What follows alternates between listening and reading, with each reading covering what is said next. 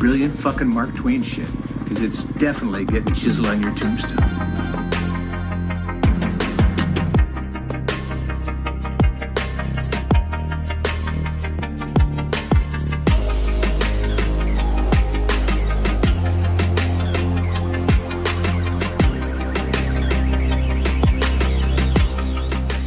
Speaking of fog, like I think fucking they had all the fog in the world in that Don't Grow Up movie.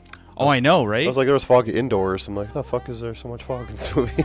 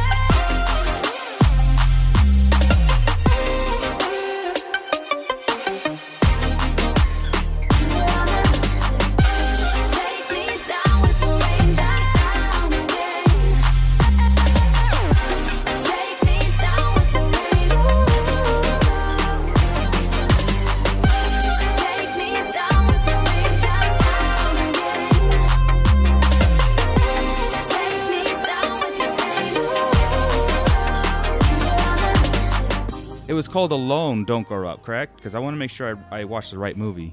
it was like a group of kids, and then the parents like turned into the adults turned into zombies, and they were like on this island. Yeah, yeah, same movie. Okay, well that would definitely have changed the dynamic of the show. We well, then we covering have three movie. to review, don't we? Yeah, yeah. Your uh, your movie didn't have a Disney uh, talking dog in it, Mm-hmm. and I guess we're reviewing three movies today. yeah. right.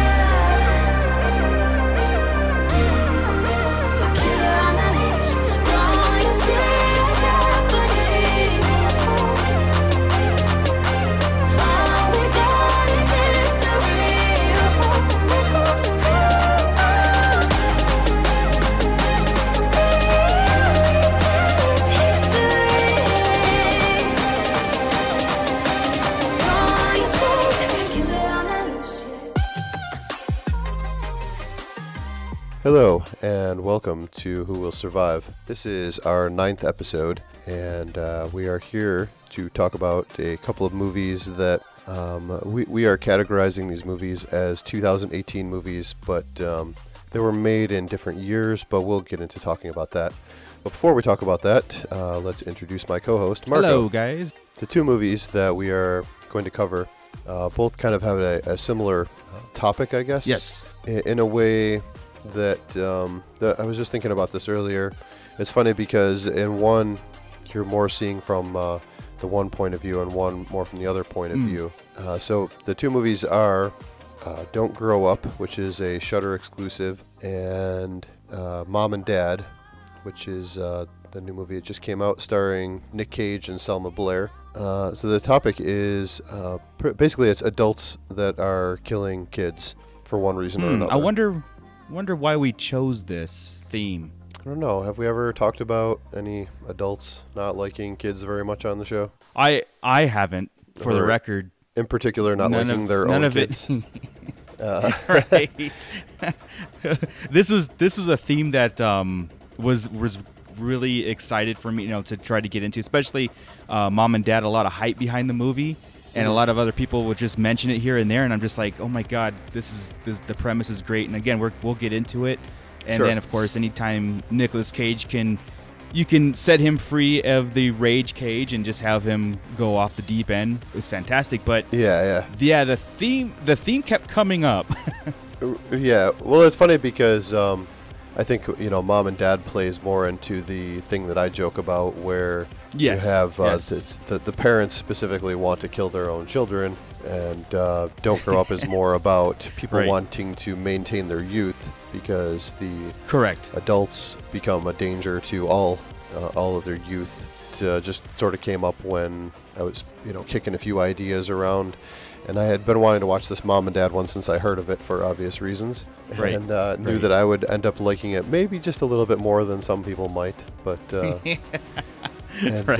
uh, or excited to have a podcast of this theme. Yeah, yeah. So and uh, Don't Grow Up was one that um, I had saw on Shudder a couple months ago, Okay. and didn't I didn't like put two and two together until uh, kind of you know whatever we decided this a week or two ago. Then, ironically, I was going back through some podcasts that I follow and hadn't listened to their episodes in like a month, and trying to play some catch up. And I found that uh, a friend of the show had actually covered both of these movies on the same show as kind of a common theme. And I- Oh, I, immediately okay. messaged him and said, "Dude, I'm so sorry. I didn't see that you did this and copied you." And he's like, "No, no, no. It's totally fine. I understand." Uh, so I, I wanted to make sure that he knew right away that I didn't see his him cover this and then go, right. "Hey, I'm gonna steal that idea because that's fucking well, great."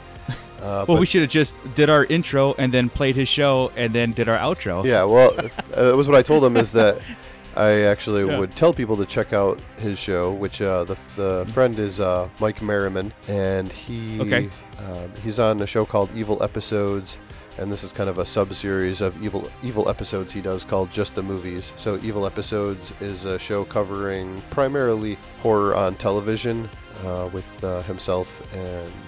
Brian Sammons and Jamie Sammons, uh, and uh, I believe that is on Horrorphilia and on Legion podcasts, but I'm not 100% sure. So just Okay. look for evil episodes, and uh, his uh, subs sub series is called Just the Movies, where they cover just very recent movies that have come out to VOD or theaters. And they had uh, actually covered the two of these movies about a month ago. So if you want to look for that, and I'll probably even put a link in the show description if you see this on Facebook or something. Yeah, sure. Because it's always, he said, you know, I think it's cool when people cover sort of the same things because then you get to hear other people's perspective on it as well. Which I agree. Yeah, I just exactly. didn't want him to think that I stole his idea. So, Right. No, that's good that you contacted him and everything. But yeah, that's I, I'm always curious. Um, when another podcast that I listen to covers a, a movie that we've done or something that Sure, I've been sure. wanting to do, um, it's like it's like one of those things where I'll try not to listen to it before I record because I don't want to make the same points. But if I just happen to make the same points um, as during the recording, then it's like kind of like in my mind, uh, great minds think alike kind of deal. But I don't want to take over like something in the back of my mind obscure that someone else said that makes perfect sense. But Sure. I, you know, but I didn't come up with it originally. So I will definitely check out things that we've covered, you know, Mhm. or you know maybe we'll cover way in the future or something like that. So yeah, it's cool. No, it's, it's all it's it's all the same when it comes to the community and everything. And then um, Yeah, you know, yeah. it's it's hard it's hard to uh, not be on the same wavelength as your peers too. sure. You know, well, especially with uh, either new exciting. movies like this, where these are things that are just Mhm, kind of hitting yeah. the community. So a lot of people like us want to cover newer stuff, and some people want to really be on top of the new new, which you know we're not. Right. we're not as current with Right, everything. right. We try and cover newer stuff sometimes that's like the newest thing if we can. But uh, it, Yeah, I think that was yeah. cool, and I I had actually talked to him about uh, doing a show with us in the future, and he's invited me to come on his show a few times, and it just hasn't worked out in timing. So, but yeah, Mike's a good guy. He's also a fellow Legion podcast guy, so Very cool. we all take care of each other. So, Yes, speaking of definitely. other podcasters, we uh, haven't actually recorded a show with just us without any other podcasters or guests in quite a Uh, while. So Yeah, I was just thinking that. I'm sitting there going like, I'm pausing, waiting for someone else to, to come in. I'm like, no, wait, I'm just talking to Paul this week. I know. So we haven't done this in a while. Yeah, it was like episode seven, which I don't even know when we recorded. That was forever ago. Because we had a little yeah. break in the numbered episodes with all the other extra stuff that had come out. Right. Uh, so we just thought maybe we'd play a little bit of catch up on some of the things that we've been up to. Not necessarily podcasts that we've been doing, but just uh, other stuff we've Right. been watching or doing or checking out in the meantime. Oh, meantime. So have you uh, seen anything new, TV or movies or anything like that that you've been into Yeah. lately that's been cool? Well, since we've last recorded and stuff, I kind of fallen into my my daily routines, which consists of like either I consume a whole bunch or I consume a whole lot uh, less. And I fell into the last two weeks of consuming a lot less and getting more into like you know little hobby stuff that I do. Um, besides all the Star Wars stuff, and you know, because the book came out of the Last Jedi, so I've been I've been you know reading that, and we I did a podcast about it, and um, of course I always watch The Walking Dead. That's the only thing on TV that I do watch. So no, I it's I'm ashamed to say like I have been I come home and like Netflix is on there and and, and all these other you know uh, streaming services and I just just can't sit down and watch just like random stuff like it's, I'm in that mode right now you know Sure, sure. I'm consuming so less right now but and then I'll get into the point where I'll watch you know three four movies back to back every night for you know seven days Mm-hmm. you know so it, it comes in spurts so I'm on a downslope right now What, um, how have you been enjoying the the current season of The Walking Um, Dead? I've always been. I, I don't. I think there hasn't been a season where I didn't like because I was. I'm Sure. a huge fan of the comic and I read the comic and I'm Okay. pretty much up to date. And um, I absolutely love the season. I don't. You know, I know a lot of people are like, "Oh, it's drawn out." And I'm like, "Yeah, it is." But um, Well, it's a at TV the same show. time, exactly, exactly. and if you do read the comics in The Walking Dead, The Walking Dead comics are very fast paced. Like things happen, and you, I mean, within like four issues is almost like I think uh, to kind of uh, give you an example, the the Walking Dead TV show, the first two seasons pretty much are like the first few comics of the book. right. You know what I mean? Like uh, they never go to the CDC in the comic. You know, it's spoilers, but the whole farm, like they leave the farm in like issue, you know, I forgot, but like you know, it, it was really like five or six. They, Sure, it's really early on, so like the show really marinates it, and it is two separate identities. Um, but I no, Right. I enjoy it every every single week. I enjoy it. I enjoy it a lot. Um, Yeah. This season has been. They're really shaking shit up this season. Oh so- yeah, yeah. I I've been watching it the whole time. Uh, Okay, cool. It's actually the only uh, long form TV show that I still watch, only because it's the only thing that had a storyline that I at least wanted to see through the whole way of anything Right. that I was watching. Because at one point I just dropped all, uh, you know, TV show style Yeah. uh, entertainment, and I just only watch movies and sports games. But uh, right, right. so I still watch this. Uh, I watch it at least with one of my two kids every week, and sometimes with uh, Marissa if she's home Mhm. and not traveling.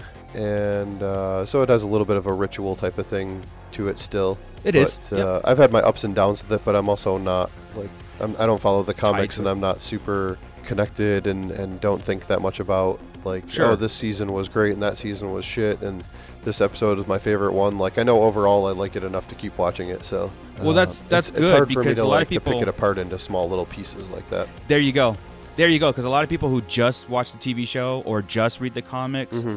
you know, sometimes it's it's hard to um, get to the point fast. Because people are like, "Oh, it's slow and drawn out." It's like, yeah, but there's a buildup, and the payoff is you know is so good, especially with the, what they did in the end of season season seven and or the beginning of season seven and all that stuff. And it's like the payoffs are so good. And yeah, you're gonna have five or six filler episodes into you know that drawn out plot or conclusion. It's just I don't know, man. I, I'm I'm I love it. I like that world. Yeah, I yeah. love uh, everything about it. Sure. So the Star Wars book and Walking Dead Mm-hmm. and some video games. Yeah, um, I get I'm I'm a heavy MMO player, so uh, I just got back into a game that I was playing uh, like six, seven years ago.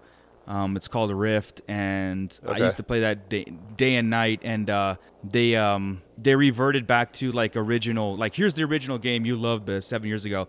And I was just like, okay, I'll pick it up, start playing again. And that you know, seven hours later, I got right, I got thrust right back into it. So that that takes up a lot of time. Yeah. Yeah, I never I've had my my brief moments of up and down with games, but Sure. I've never been like hardcore hooked on anything in a long time. Well, if you have a if because I'm a PC gamer, and if you if you're into like PC gaming and stuff, and MMOs are the way to go Mm-hmm. because you know the games never end. You know that you just you just continuously Sure, Play sure. and play and Yeah, I've never played yeah. anything like that before. yeah like World of Warcraft, all that stuff. No, yeah, I used to uh, play a lot of the sports games, but then I, Sure. I got out of getting those, and then my son gets some of them, and I'll I'll try it a little bit, and I go, oh, this is pretty cool. But then when he first got a Madden game for our house a couple years ago, I got hooked on it, and I was like playing it all the fucking time, and I'm like, Right. no, this is I can't do this.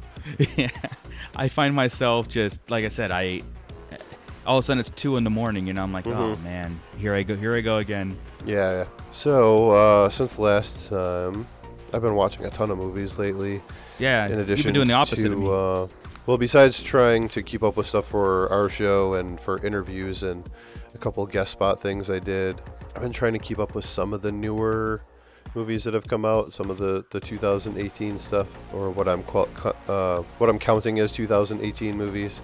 There's been a few good things. I, I think I, I don't think that I've seen my favorite movie of the year yet, but we'll see. Um, Hmm. I did see probably the best movie that I've seen from 2018 so far has been either uh, Tragedy Girls, which we're counting as 2018, Right, right. and um, the new Strangers movie, which was really uh, it was really good in my opinion. But Okay, I've, yeah, I've heard a little bit of mixed uh, feelings. I'm not sure exactly why, but I haven't read any negative reviews to see why people aren't uh, right. aren't feeling it. But the big difference to me is that this one plays more like a slasher movie, and so I guess maybe Okay. people that want more of that home invasion versus a slasher. I don't know, but Right. No, a hundred percent because um the first one came out. Jeez, when uh, ten years out? ago, 2008. Yeah, I I thought so. I thought so, and I kind of forgot about it. yeah. I forgot about it until until like I've actually I saw previews of it, whatever, and I was like, oh, two. Wasn't there? It's like, uh, is that? Uh, I don't Sure. understand. Yeah, I hadn't seen The Strangers till like a couple years ago, and uh, Yeah. some, someone was saying that it was like one of their favorite movies, so I, I picked up a Blu-ray of it and watched it, and I thought it was pretty good. Right. I've I've actually seen some home invasion stuff I like a little better than it, but the big thing for me, and then I just I rewatched it to show it to my son before he went with me to see the new one. Um, the big thing was that we just started to feel like they they dragged on the fucking with the people a little bit too long Right. to gotcha. a, a point of where it was like, all right, well, you just like you've you've literally been able to stab them a hundred times by now, and for whatever reason, like the at first he was like, oh my god, this is like so terrifying, and to a point like it lost the scare effect on him. Um, I also have the uncut version, which is like six minutes longer, so I don't know if I don't know what the extra six minutes is. But if they maybe Right. added more of that stuff in and made it feel a little bit longer, uh, but that was his big thing. He was like, "No, it was really scary, but I just wish that they, you know, maybe did something a little bit sooner because there's not really Yeah. uh, a lot of interaction between the people and the strangers actually doing stuff to them besides just scaring them for a long time. Right. And No, then that's this one they kind of that's get where right I to yeah the physical stuff Oh, right cool. away. So yeah that's where it kind of loses me a little a lot of times in um when it comes to like the home invasion or like a like a thriller or drama Yeah. uh, movie it loses me because it's like I start to I start to uh, nod off and say well geez now you're just torturing you're torturing these people right. and like the joke's gone on long enough you know either start to you know go after them seriously and kill Yeah, them yeah. or you know or, or just leave it at that because again what could be more scary right like the like reading a newspaper article and saying like a uh, people broke into your house and they psychologically tortured you like you know trying to like mock execute you kind of like yeah, and then they you just know, left. for, for three, four hours. Yeah, and then they left. Or, you know, a home invasion came in, they shot everybody, and you know, uh, stole their stuff or whatever. So in a in a in a world of like what is scary, what was going to mess with an audience, not something that the people went through, but an Mhm. audience as witnessing it. Um, the more of the psychological stuff, and then leaving, I think Sure. would be more instead of just doing that for three hours and then killing them, Right. or you know all night or whatever. So So yeah, I- but I it hear- was I- it was still uh, I mean that one was great, and then this one they kind of just get to the action a little faster, and it's a little more widespread. It takes place in a, uh, a confined outdoor setting, so it's not just in one house primarily Okay. like the original movie. Uh, but really well done, well shot, uh, well acted. Uh, the effects are, are good in it and stuff. Like it's Mhm. it's uh, a great movie overall. So cool. I'll check it out. um, and then I mean I'd seen a couple other good ones. There's a new one on Shudder as well called. Hold on, the name is in German, so let me open up the translation. okay. Cold Hell. Oh, okay. Um, it's a, a Shudder exclusive that uh, just got added very recently, and it's a uh, like a cat and mouse with a serial killer uh, stalking a woman, but the woman is also a really high level Thai boxer. Okay. and so she can kind of kick ass too. So it's kind of this cat and mouse of he's stalking her, but then she fights back, and then he comes after her Right, again. right. So Oh, that's pretty cool. badass. So yeah, it's a short hour and a half movie. It's a pretty fun watch, and I've been watching some old stuff too, just to kind of uh, show some things to uh, finish out some stuff. Like I ended up finishing the whole Final Destination series with my son Okay. after we watched the Yeah. first one. I st- then so we're trying to do franchises for when we have Mhm. time to watch movies. So we just started the Hatchet franchise now. Nice. Nice. So we watched the first one of that, which is still awesome. We'll get to the rest of it. I haven't seen the the new one yet, but I owned it, so that was kind of the plan. Is we'll rewatch one, two, and three, and then we'll Right. we'll watch four together. So no, that's always fun to revisit. You know, franchises like that. yeah, yeah. So Because I, like I said, I've done that. Um, my son and I, we do the paranormal every time a new one comes out. right, You know, we're we're we're on it, even though they've gotten to the point where it's like this is not even uh, the same movie anymore. sure, sure. But uh, it's still fun. It's just fun. Yeah. Uh, other than that, I don't know. I've just I've been sick, Yeah, so that always sucks. if my voice sounds a little bit off in this episode, it's because I was up all night coughing for some reason. My cough wouldn't go away, and Yeah. uh, that was that. But uh, feeling better today. I'll probably go run again tomorrow. I've been like running on the days when I don't feel bad, so Right, right. trying to yeah. keep that up. And uh, I don't know, eating too much junk food for someone that's supposed I'm to be in you on training. So. right. But that's about it for me.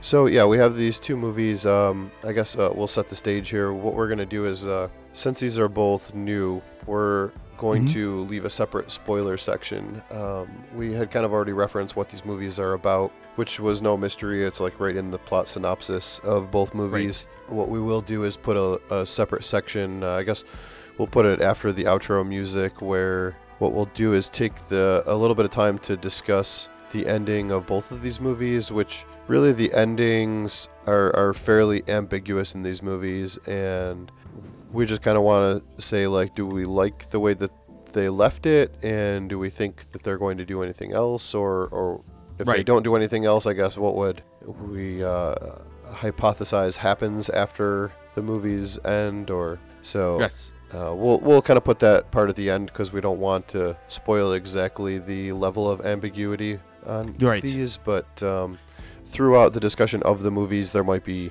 some spoiler stuff as far as uh, specific kills or specific scenes like that because we're just going to kind of discuss the things that we think that it you know did good and did bad. So Correct. Correct. that pretty much covers our catching up here, and uh, we are working on trying to uh, get to our tenth episode, which should be you know in, in two weeks after this one, and after that um, we want to try to start doing some stuff with having more guests on, like we did with Boz and like we did with uh, with Bo, and uh, you know Yes. maybe we'll branch out into some other first names that start with other letters besides B. See what well, that we goes. just got to the bees. Yeah, but um, so yeah, in the in the future we're gonna kind of branch out and try to do some more episodes with some extra people and let them bring some ideas to us. But we also, I think, are gonna try and throw up some some idea polls in our Facebook page. So if you don't hang around at the end of the episodes and hear when we talk about our stuff, uh, definitely check out our Facebook group page, and hopefully in the future we'll be uh, throwing more things up there where you guys can either leave feedback for us to read on the show for certain movies or uh, have have some polls to have people pick uh, maybe one of the two movies that we cover on a show or something like that. So Yep. we would definitely like to involve uh, not just other podcasters but also people that listen to the show as well. So. Yes. Uh, but that is uh, on Facebook. Uh, just look for Who Will Survive Horror Podcast, and you'll find the group and the like page. But the group is where you know the polls and the interaction stuff will be like that. Good. all right. Well, why don't we take a break, and we'll come back and talk about Don't Grow Up.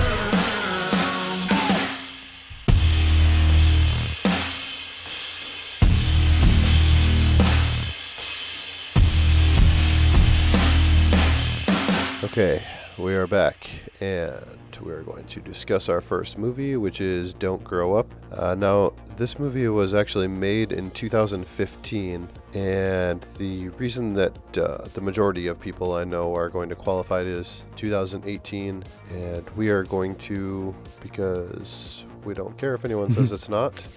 Uh, this is the first Yeah. time it's available to us and to most of America. It's the first time it's been available is in 2018 on Shudder. Uh, so I don't, Right. you know, I don't know. We I talked about this with some other people, like with uh, Tyler McIntyre and and uh, with uh, even with uh, Kurando Mitsutake about uh, Yes. the the distribution stuff is just so fucking weird with these movies, where uh, it was made, it was available all throughout uh, Europe since like 2016 or 17 or something, and no American uh, companies had picked it up to distribute it through VOD or DVD or anything like that. So really, the only thing would be if you saw it online or if you um, um, got like a, a digital copy, like if somebody got it overseas and somehow ripped it and, and put it up Mm. on the internet or something like that illegally. So uh, Right, at the time, that was really the only way until uh, just in 2018, Shudder had uh, opted to pick this one up and made it a Shudder exclusive. So that's the only Yeah. way that you can see it now is with a subscription to their service, which um, it's kind of cool. I think you know it's it's nice that they are doing shit like this where it's not it's not just you know new stuff or just really old classic stuff. They're kind of finding these things like this that maybe got lost in the shuffle, and whether Mhm. Whether this is you know a, a great movie for you or a great movie for someone else, it's just nice that these are getting found and put somewhere and made available to Yes. us. Uh, No, uh, uh, hats off to Shudder for for doing that and um, taking a chance because I find uh, there's a lot of gems out there, especially foreign films to us, Right. That you know sometimes we'll, we'll see it, you know, again late in life or, or later. It's you know, like I said, we're, we're counting this as a 2018 film because that's when it's open up to here. Um, but I know there's a lot more. There's a lot more films out there. You know, uh, there's a lot of uh, Australian-based films, Australian horror-based films that we don't get a chance to see until much later. So, you know, like again, hats off to Shudder for actually, you know, to me, we don't know the backstory behind it and how they picked it up and whatnot, but I'm glad that they did, and Yeah. they should absolutely do more, and not just not just the main hits. You know what I mean? Like not just Yeah, the, yeah. the the mainstream. Uh, Sure. movies. Yeah. Well, there was that one that I mentioned earlier, the Cold Hell. That Yes. uh, it's not it's not this old, but they had just picked it up and is now releasing it to the U.S. this year. I believe that was from 2017, so it's a little bit more Mhm. recent. But Right. uh, the synopsis of this is. Uh, the synopsis is even a little spoilery itself. So it says Sure. uh, the story about a group of youths who can't face the thought of growing up because anyone who does becomes a rampaging zombie. Okay. Uh, so we'll start with our usual thing, which is do we have a problem with the synopsis or not? Um, w- again, to me, Paul, I don't think the kids had a problem of not wanting to grow up or the fact Yeah. that the monsters in this film were actually zombies themselves. Well, right. I don't think that the kids were even aware of this until they witnessed it. So it wasn't Uh, like they were walking yeah. around going like, "Oh shit, I don't want to grow up because I'm going to turn into a zombie." Like they just Exactly. happened to be out and then saw some shit and then uh, somehow managed to piece that together. Put two and two together, yeah. So I think it was through some other people that they met, right? So, Yeah, and they couldn't wait to grow up. Um, they, Uh-huh. they were like, well, I'm going to do this, I'm going to do that. Yeah, so, yeah, so that's not correct. And also the zombie thing, we, we and everyone else have talked to death over the what's a zombie thing, but to me, Yeah, it's right. it's something that dies and comes back to life, as opposed to something that is more affected by uh, a, a virus rage or, or or something that something. Mhm. that turns it while it's still alive. So, which that's what Yeah, these yeah. things seem to be in this movie is more of a living thing that turns crazy. So, exactly. So, synopsis is not totally accurate. no, it's not. Um, but even though they fucking ruined the synopsis.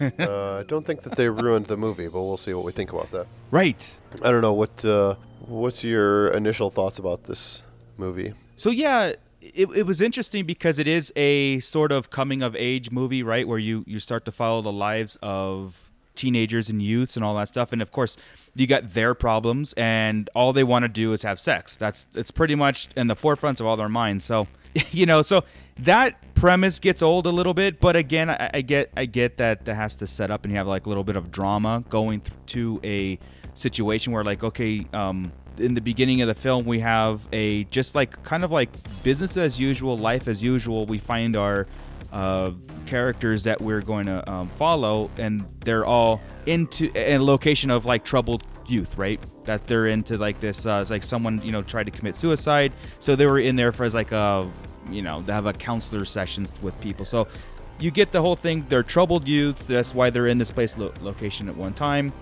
Well like uh, this is very early on anyway. Like you just point, uh, pinpointed it where the movie um it wasn't an, an established movie. Like we didn't jump into a timeline where people were rampaging outside we got to the beginning point of the movie which is kind of cool too and refreshing at the same time but yet a little bit dis- disappointing for me not that it wasn't good it was just like oh man i wish that they were in there and this whole thing was going on at the same you know already going on i was kind of almost maybe spoiled and used to that kind of Sure, sure. story moving forward so but um it, it didn't spoil it for me like i i, I, I liked it Right. Uh, I was kind of feeling the same way that the the part where we actually got to see these uh, these monsters or these uh, crazy people or whatever they were Mhm. was uh, was very interesting to me, and I wanted to see more done with that. But uh, we spent most of the time following the kids around and, and their exploration and their character building, and Right. uh, a lot of time establishing kind of some really fantastic scenery and and uh, outdoor wide shots and stuff like that. Right. So yeah, I think it was a, a it was a really well made and well acted movie, and it was really well written. Uh, Mhm. I just would have liked to have seen a little bit more of uh, kids getting ripped up in this movie by zombie things. Yes, a hundred percent right. And um, the real quick, like again, we don't need uh, you know story spoon fed. To, we can kind of put two and two together, especially watching this movie too. So we know what's going to happen. But what was kind of a cool premise? Let's talk about what was cool about the movie. Sure. Uh, story wise and everything. Now, the fact that you hit a certain age or a certain growth in your body, whatever, and you actually turn into this monster. Again, uh, probably about what a half an hour into it, 45 minutes, or, or because it's Yeah. a short film, but you know, 30 minutes, you you you get that sense of oh, this is what happened. So Sure. the fact the fact that you turn into a monster as you get older, hence the movie Don't Grow Up. They want to stay youthful. They want to, you know, whatever. But which was kind of cool and well written. It wasn't on someone's 18th birthday they turned into a monster. Like eh, they even No. kind of touched it in the in the movie a little bit where what is actually an adult? What is like what is the term adult? Like what is it when you know when you become you cease to be a child to a an adult and then the I guess a virus or whatever takes you takes over. So Right. which was kind of cool because you do see that transition in this movie where you th- you think they're all safe from each other because they're all kids, they're all teenagers, but no, they you know there there are points where you know somebody will turn and you didn't ex- you least expect it. It's like okay, so yeah, what is an adult? You know what where is that growth or age difference that turns you into a monster or keeps you you know on I guess safe. And and then the whole scary point is that everybody's eventually going to turn. Right. You know, and that's what's scary. Yeah. There's like no control over it.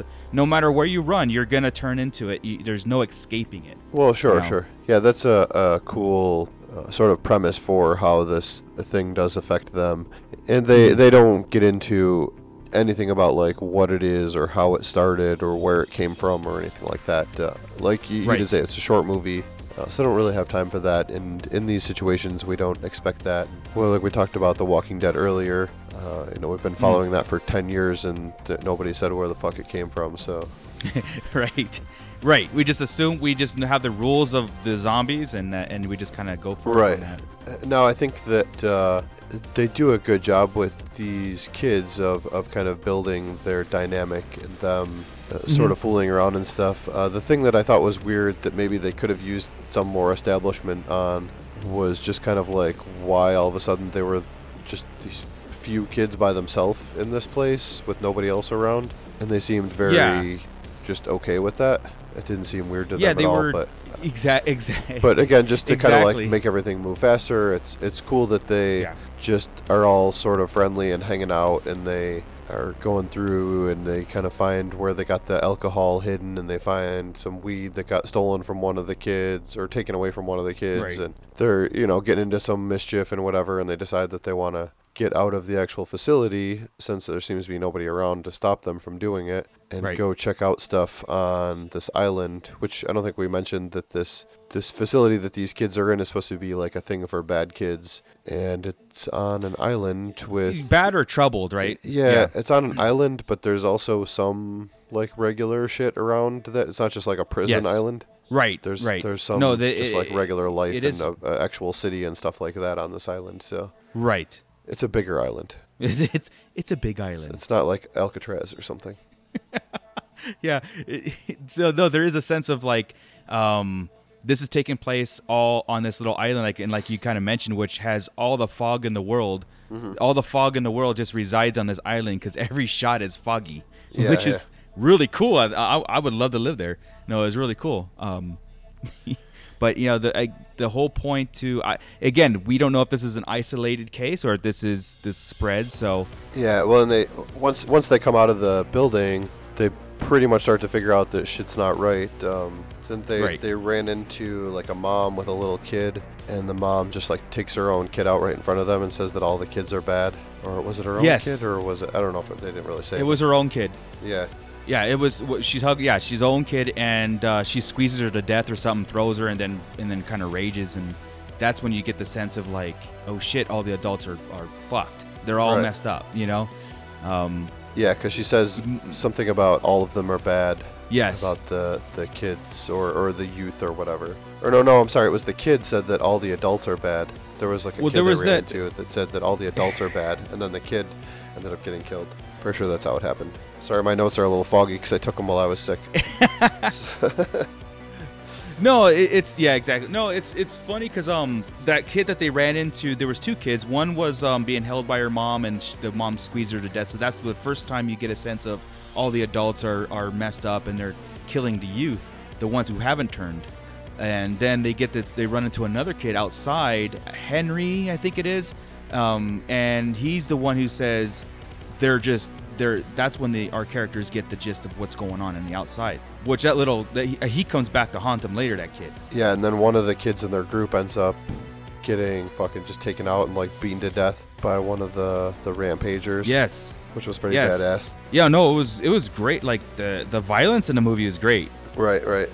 When they all sort of like took off to get away from this, and that that kid joined them, and then the kid ended up accusing. He kind of like tells them a little bit more about what's happening, but he ends up accusing one of the people in their group that he's uh, already like infected or whatever, and he's going to turn, and they have Right. to stop him and kill him or whatever. and that's when you get the because he he even mentions the thing which is kind of cool i just want to uh, say is that he goes i'm not even like I, i'm not uh, 18 yet i'm not even a, an adult like and that's where you get like okay well if he's Yeah. younger than some of the in the group you know there was one girl who had her was uh in the group that she was turning 18 that day. So again it's Right. like when do you, when is when are you really getting infected? So that was really cool. Yeah. um and then yeah. So the way they would get infected is like their ears would start to bleed. Right. like do blood come out of their ears and then they have like you know sweats and stuff like that and they never die. Again this is not the traditional sense of zombies. They don't die and come back. It's that uh, where they just kind of go into rage mode when the whole virus in them awakens or something and, and then they just go on a rampaging um, attack which that is accurate sure, sure. but they're very cautious too. Everybody who's infected is very cautious. They're not mindless zombies or mindless monsters. They have they they can they talk, they they communicate, you know. Uh, so it was it was kind of cool. It was kind of cool to see that. When these kids uh, kind of get away from all of this action, they get to kind of like the outskirts of town or whatever, and they find like a trailer thing that they could crash in, sort of, right? And Mhm. uh, I think once once it gets to that point, you really start to develop what these uh, characters are going through and their their kind of uh, do they want to grow up or not type of thing, where the title Right. comes from, and uh, what it takes to turn them bad and. Uh, I- I think at this point is where it starts to kind of slow down on the action because they don't really get back to the zombie stuff too much. Right. But uh, Ever. I think very very minor. yeah, but um, that's where really like a lot of the character stuff comes in, where you can see how good of actors these kids are and how what they they show Yes. the city and Yes. and uh, the, not the city but the whole island and everything like how cool everything is there it's kind of this uh, contrast of you know the chaos uh, uh, over top of a beautiful landscape you know Yeah. which is cool Yeah. they do in a lot of movies i think uh, i don't know was there any other uh, particular parts that you that you thought were really cool in this movie The um the one part when they like you said when the their characters take off and you find like the surreal kind of like we can live at this camper site right? Like this trailer. And then uh, Mhm. they go to um at nighttime I think when it uh, goes at night they go over the cliff and they can see the city where they just escaped or where they were from. And it is completely on fire and just devastated right? Like that whole Sure. thing. I just kind of took a step back and I was like whoa okay we got it. Uh civilization ended this day that Yeah. were right then and there. Right. that's what happened. And and to see everything just like kind of glowing in the distance just burning on fire. Sure, i sure. thought that was really cool because it put it in a very like it put everything in perspective. Okay the kids are on their own from now on. You know that there is no going back. It's that you know life was normal and then it's just you know just jacked up. So that was a really cool transition and very cool for me as a viewer to to uh, to get that. Oh it, it was almost like I understand that that's going to happen but to see it, it was kind of cool to see it happen and Yeah. uh, kind of shocking at the same time so Sure. I, I like the part when the one kid in their group does actually turn Mhm. and he goes to like take the one girl away and you know he gets in the car with her and like th- like smashes her head off the dashboard and then there's the whole Yes, fight with him yes. and uh, th- like that whole thing just turned pretty insane. It was kind of a nice, uh, you know, pickup from where it started to slow down a little bit, and they picked it up at that point. Um, Yeah. and then again after that, like I feel like it really started to die off a little bit, but. Uh, Yeah. and then I liked uh, how they they showed that sort of these younger kids that still had more time to live. Obviously, if they Mhm. were uh, less close to maturity, that uh, they had sort of formed this little like militia, and they were going out and trying to yeah. take out the kids Yeah. that might turn into future. They were uh, killing everybody, yeah. rampagers as well. So that was kind of yeah, cool no, that was cool. Little, yes, the uh, toddler, the toddler gang, or not toddlers, but you know the uh,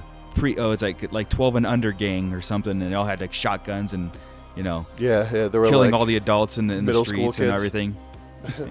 yeah, the middle school kids. I thought that was cool. Um, this see the like uh, the the two movies, and we'll get into it. It's like this is the youth taking over versus the next movie is the adults taking over. That was really cool, and uh, I guess if I had any complaints, if we want to Sure. go Yeah, there, yeah, yeah. um, to me the pacing was a little off, and I, I couldn't decide whether I was watching a coming of age drama or a horror film Oh, sure. because the, the movie wanted to be two different things. It really did. It wanted to be this uh, extreme, you know, like a psychology psychology uh, driven thing with because it, it, the movie began with the with like uh, each kid had a videotape of them describing their perfect future, right? And that we were playing those things and and uh, of course, you know, you always you get some backstory on some of the characters that we follow and everything, and then they had some real, you know, messed up childhoods, and it kept going back to that. But be, maybe because the movie was so short that it couldn't really delve into this huge world that the guy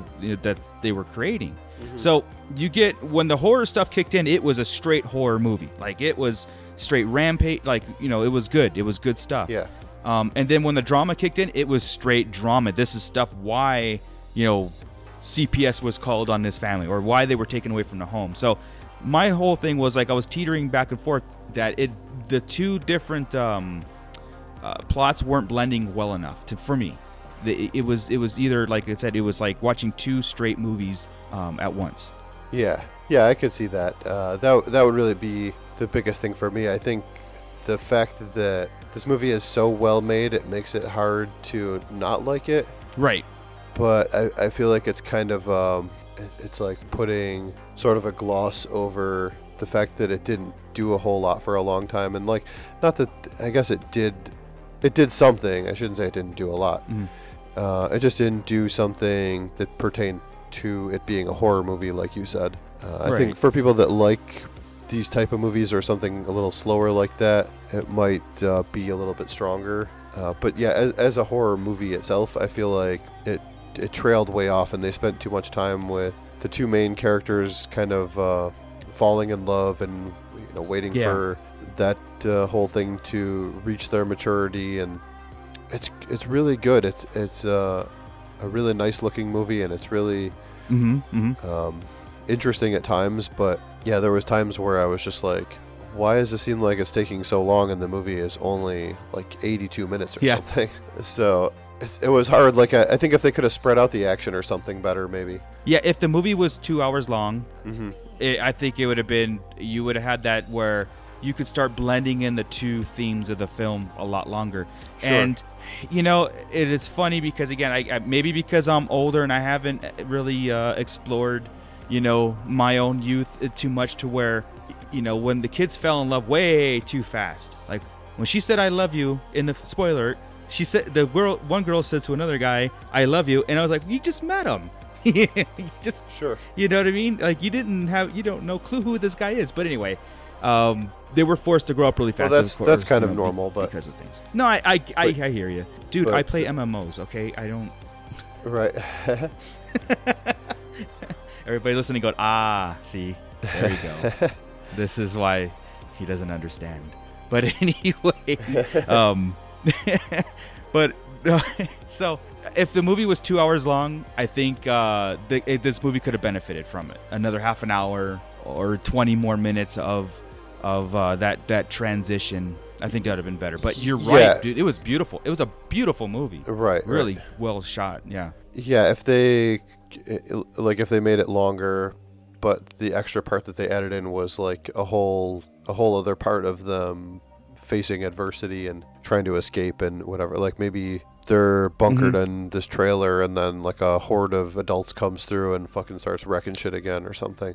just yeah, just a little bit more, right? Like a little bit Right. more of that. Like you said, you wanted to see more of the of the destruction, violence, and again, Right. could be from budget cool. restraints. Yeah. Yeah. and it was it was implied Sure. because of the city on fire and all that stuff, and then we did see a little bit of the you know the uh, middle school gang you know killing adults and stuff. So you get you it the whole premise is implied. Sure. but sometimes uh, something that impactful you want to see some visuals to it too. And again. um, Sure, sure. money restraints, all that restraints could have been a, a factor, but you know, I can use my imagination too and get by it. So yeah, Right. It didn't ruin it for me at, at all. That was just like a, a minor thing that I wanted to, you know, bring up as I was watching too. I'm like, Right, man, it's right. over. Uh, Wait a second, this oh, it's over. Yeah. so Yeah. All right. Well, we are going to talk about the actual ending part in Yes. our ending part discussion. Uh, so why don't we just uh, we'll we can give the rating for this now in case somebody doesn't want to hear a spoiler, and then uh, we'll we'll move on from there. okay, I ended up giving this. I still ended up giving this a, a seven and a half. I had a hard time going any lower than still saying it's a movie that I would recommend to people. Uh, but it's not. Right. It's not going to end up being one of my favorite movies of the year. But it's something that I would still recommend people watch. It's it's worth checking out for sure. And is, a lot of people are going to like it more than me. I heard one review of it that was kind of more in line with my thoughts. I heard one review that the guy really loved it and said that it was going to be one of his favorite movies, which I can see that Wow, if, if okay. you like that kind of a thing. So yes, I can totally Yes. understand that. So yeah, I uh, I, I 100% agree with you. Um, I had written down seven and a half also, but probably for different kind of reasons. Is that this movie, if um, it, it is an emotional roller coaster. There are a lot of emotions in it. It's one of those type of uh, like drama slash horror or whatever you want to put labels on it. You can sit and you could. Um, it makes you think even after the fact. And again, that whole sense of like belonging uh, and troubled past, and everything comes to fruition where you don't just take back oh oh that was fun or that was great. No you it's actually a thinker. Like it actually makes you a little sad at times. You know what i mean? Like it's it's one of those things where you mm-hmm. take off and would i recommend it? It's like no because i like this movie for a complete different reason. It's just like a good drama movie not a god you got to go check this out because you're, you're just gonna have a blast with it like a lot of movies that i that i like. So Sure, sure. but my seven yeah so my seven and a half and i and it's funny how we both had that same number um but like i said i like it for i my seven and a half is pretty high. I like it a lot. Uh there's a lot of things that did well but it's again it's just one of those things where i don't know if i'd revisit it because it's it is kind of a downer and somewhat depressing. You know even Yeah, the yeah. overall theme of of shit everybody's you got you don't have much to live anymore Mm-hmm. you know even like I, kids that are 12 13 in this they only got you know four or five years and, and then they're dead Oh, uh, yeah, yeah. essentially you know uh, or they're gonna be rampaging or get killed so that was a little depressing but uh, powerful at the same time sure, sure. No, I think uh, I think either way, we're both saying it's something you should at least take a look for yourself. yeah All right. Well, that's pretty good. We will uh, get back to that later. We'll take a break here. We'll come back and talk about another 2018 movie, Mom and Dad. Mom and Dad, how'd you get so rad? When exactly did you get so hip?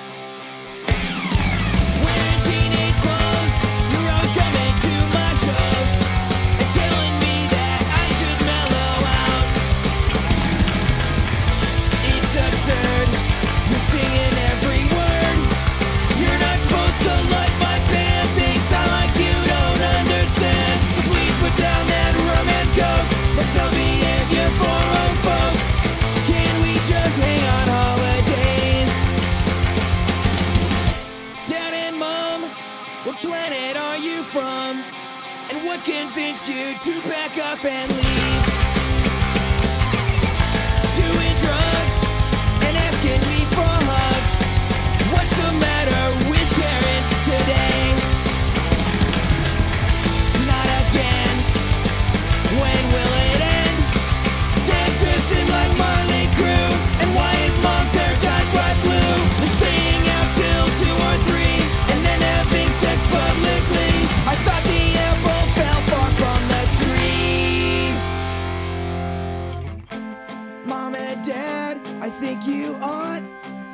Quit smoking so much pot and hanging with my friends.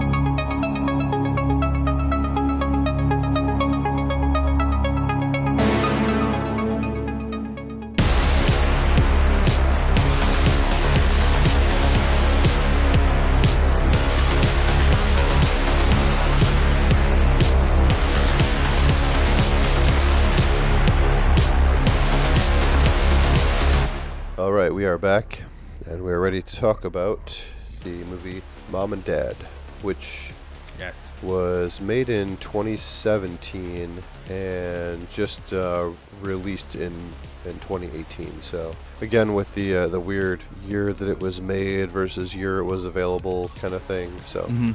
uh, but this one wasn't even available until uh, January 2018 was the first time it was available. So Yeah, yeah. That's when I started getting on everybody's radar and, and whatnot. Yeah. Um, I don't remember where I first heard about this, but I think I just saw it kind of kicking around, or maybe one of the uh, YouTube uh, trailer channels or something that I follow, and it popped up That's on. how I found out. You know. Yep. But uh, um, it immediately caught my attention because of the premise behind this one. I wonder why again. But yes. Uh, so we'll talk kind of freely about the things that happen throughout the movie, and then at the end we'll cover uh, kind of. I, I guess we could probably pretty much cover the majority of like the last scene, the whole like kind of sequence that leads up to the end of the movie. Yes, In our uh, yes. in our final talk, okay. and uh, we'll leave that part out. Uh, the the one review that I mentioned earlier, they had left out who the cameo at the end uh, of the movie is. Right. The uh, kind of horror, uh, more more known to horror fan actor that uh, comes in towards the end of the movie. So we can So we want to keep leave that, part for out. our. Sure. Okay. You got it. He's a little lower on the on the call sheet. So if anyone hasn't seen this and wants to go in blind, uh, obviously you know Nick Cage and Selma Blair are like the poster people for this movie. Right. But uh, uh, other than that, not too much. The uh, not too many other people I really knew. So Hmm. all right, this one is. A teenage girl and her little brother must survive a wild 24 hours during which a mass hysteria of unknown origins causes parents to turn violently on their own kids. right. The the biggest problem that I have with the the synopsis is to survive a wild 24 hours during which a Right. mass hysteria like I feel like there's no uh, reference of anything about uh, it being like a time limit or anything of, of that nature. Uh, Yeah. I, I guess you could say that the movie basically takes place all within one day. So maybe that's, That's what I would- That's exactly how I took it. Okay. Um, yeah, because again, yeah, it's it's the 24 hours what the movie showed us. Okay. Which that's again that's that's what would make the synopsis make sense. But if this is a 24 hour bug, yeah, that was never flu- mentioned. So it's probably more what you said. So, yeah, yeah. so they didn't But do oh, but they didn't do too bad besides there. that, it's pretty accurate. Right, Yeah, right. They they mention right in it about turn violent against their own kids, uh, Right. Which, uh, so we'll just kind of jump right in here, and I th- I think Okay.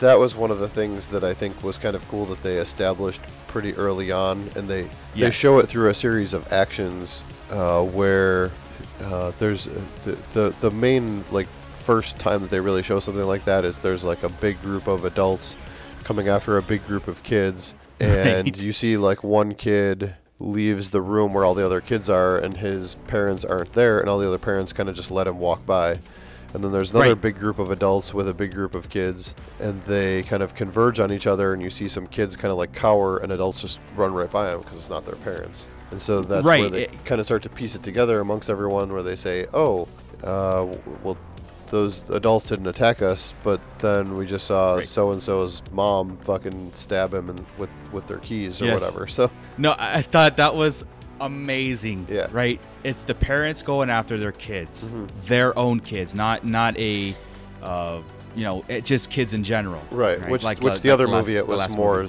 th- yeah, they just were mindless Right. killers of anything that was not on their level. So Yes, yeah. So let's um let's um I, I want to ask you some about the very beginning of the film, the Okay. the title credits, the opening scene. Okay. sure. Um, the opening the opening scene is um the first thing you do is you get a glimpse of a mom in a car. Okay.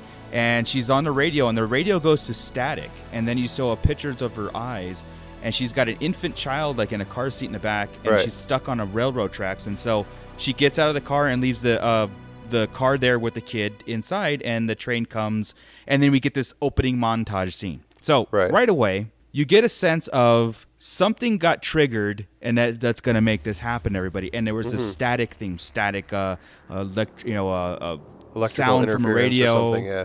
something like that. Yeah. So there's an ongoing uh, uh, effect to the movie that's doing this. But I do want to ask about the opening montage, opening credits. Now, I first off, I absolutely love it, and it was like a very '70s kind of weird, Yeah. Very colorful. with- yeah.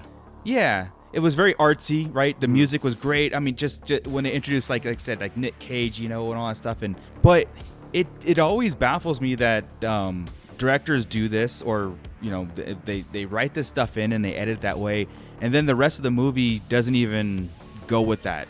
And I and I do not that I don't appreciate. It, I appreciate really creative intros, but this seemed weird because it seemed like it like it was trying to date the film, but then it got into modern times, like right immediately Okay. after. So what is your thoughts on that? First off, before we get into like the movie, it's a great sequence, but it just kind of threw me out a little bit. I don't know if it was supposed to just be more colorful. Like it did feel like it was uh, an older, uh, like a, a Starsky and Hutch or something like that. Yeah, That was yeah, it was was. starting. Uh, the sound was grainy. It had like needle skips. It had filters through the through when they're in, doing all the characters, which again I, Sure, I sure. absolutely enjoyed. But it kind of was like, what am I watching? What is this? And I thought the Mm-hmm. movie was going to kind of have this kind of stylistic approach to it, or it was trying to set a time frame of the movie. But no, it was like we got the '70s intro and then not, uh, 2018 setting. Yeah, I I'm not really sure. Like that's uh, a pretty good question actually because Well, if we ever get a chance to interview the director, that's one of the things I'll ask him. right, yeah, right.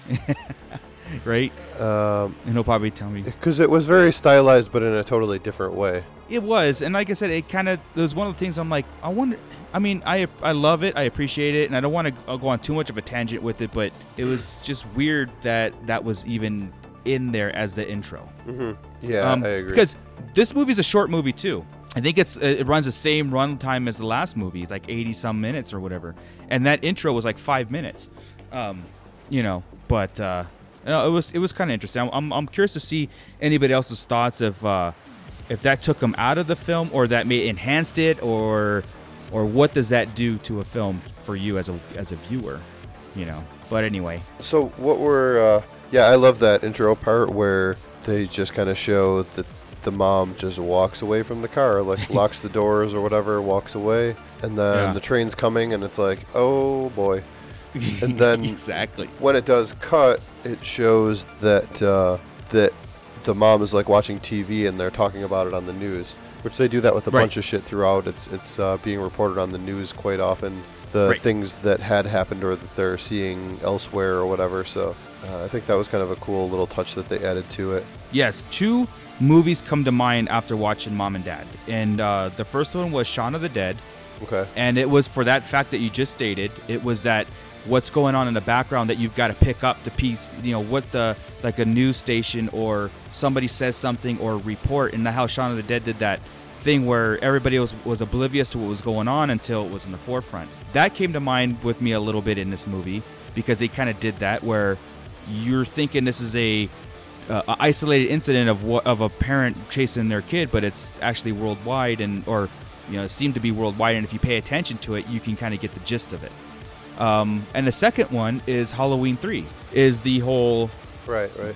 mind you know mind control over the subliminal messages of the commercial in, in Halloween 3 to you know kill everybody that's wearing the mask yeah. versus this movie where it seemed to be something that comes on TV, a monitor, a radio station, a phone call where the static Okay. and it might have this uh, trigger that tells the adults that their kids are evil and they need to die. So it had that Sure. kind of uh, influence to it. So those two movies came to mind. So yeah, so right away we get we really get um, what's going on really fast. Yeah, yeah. And I love the way they do it too. Yeah, and I love all the uh, the scenes where they show like sort of the the anticipation, like because these these parents are more. It's it's weird because when they have the opportunity to go after the kids, they can sometimes be very very like rampaging, like in the first movie. Right. But other times they can also be very calculated and calm, and Right. very like methodical and waiting. So there's all these scenes throughout of groups Yeah. of parents waiting outside of somewhere that's filled with their kids It's to have the so good. opportunity to kill their kids when they get done with school or like they have Yeah. all the dads waiting outside the, the nursery where all the newborns are. That was so funny. It was so great, and they're just staring him down, like scowling Yeah, at him. It was yeah. the greatest thing, and it was kind of it was kind of cool too because, like, even if somebody's killing their kid, the next adult just kind of looks at him, and go like, "I understand, Right. I understand why you're doing it, you know, because I'm as soon as I get home, I'm killing mine too." Sure. And it would nobody tried to stop anybody except for like policemen or stuff like at the beginning of the film. Yeah, yeah. But uh, that was kind of cool too because then again, a sense of nobody's safe, right? So I feel Sure. like if my parents were coming after me and I ran to my neighbor's house, my neighbor would probably be like, "Here, I'm not going to kill you, but I'm going to deliver you to your parents." So because I understand, Sure, you sure. know, um, if they're a parent. So, So, uh, what do you Yeah. think about the uh, the main kids that we spend the majority of the time with, which is um, yes, we have uh, what's the main girl's name? Shit. Carly, Okay, so we have Carly. Carly Ryan, yes. So we follow the Ryan family, which is Nick Cage, Selma And, Blair is the uh, mom and dad. We ha- so we have Carly, we have her little brother, we have her friend Riley, uh, Yes. that we spend some time with the two of them, and then Right. we also have the boyfriend is Damon. I, I could tell you right now, like following the kids, because we follow the the daughter and her friend at the first you know couple Sure. halves of the film, and then we do see like um, some of the kids around them, like the boyfriend. Uh, her boyfriend goes home and gets attacked by his dad, which he's a drunk because you know he mentions something like "not this again," and the dad attacks him and stuff. The Riley's the only one that I wish that the like I was getting annoyed with her. I'm like, all the good kids are getting killed and attacked, man. This the, you know the one that's annoying me. Sure. I want her parents to come get her, which Well, they also happen. kind of they they paralleled. I feel like uh, her mom was was also shitty, and then she was also Yes. shitty. You know, so and Yeah, like yeah, they it- it showed. did, uh, yeah. You know, our our main girl, her parents are, you know, overall pretty cool, and she was for the most part a pretty good kid. So the the main the the the dilemma with uh, the main family is Nick Cage and Selma Blair, their characters, they're going through like a midlife crisis, right? Right. Like um, they're very uh, uh, unhappy of where their lives landed, but at the same time they understood where you grow up, you have kids, you get married, and life just happens, and then you grow old, and the process repeats. So there's a lot of that element of depression when it comes to like being an adult and having adult duties. Sure. Um, and then ha- watching your kids have all the fun. So when this virus thing takes over and they're rampaging at their kids, they're they're like reminiscing, right? They're like, "This is fun.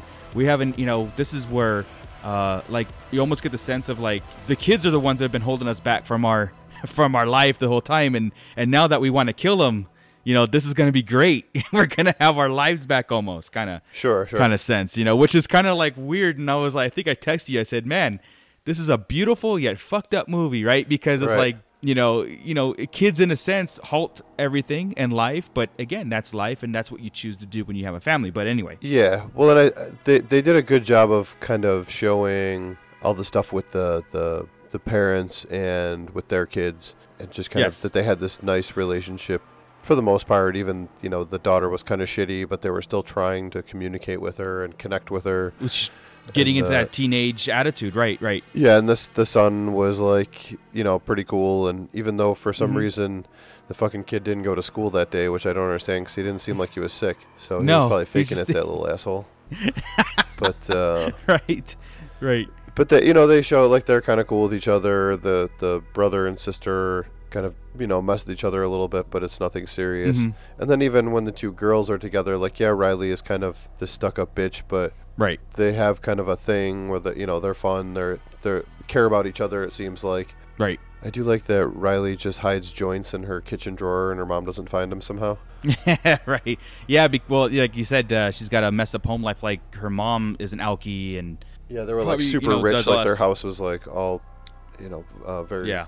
Very uh, well or a very nice looking house and like all super fancy and stuff inside. Right, right. No, right. No, it was it was definitely like uh um Carly was the daughter sh- getting into those those years of like uh resentment to the parents so you get that she's starting to branch off um where it's not all innocent anymore. You Right. know, it's always about boys and drugs now and and so you, that's where she's at in her life, Sure, sure. you know.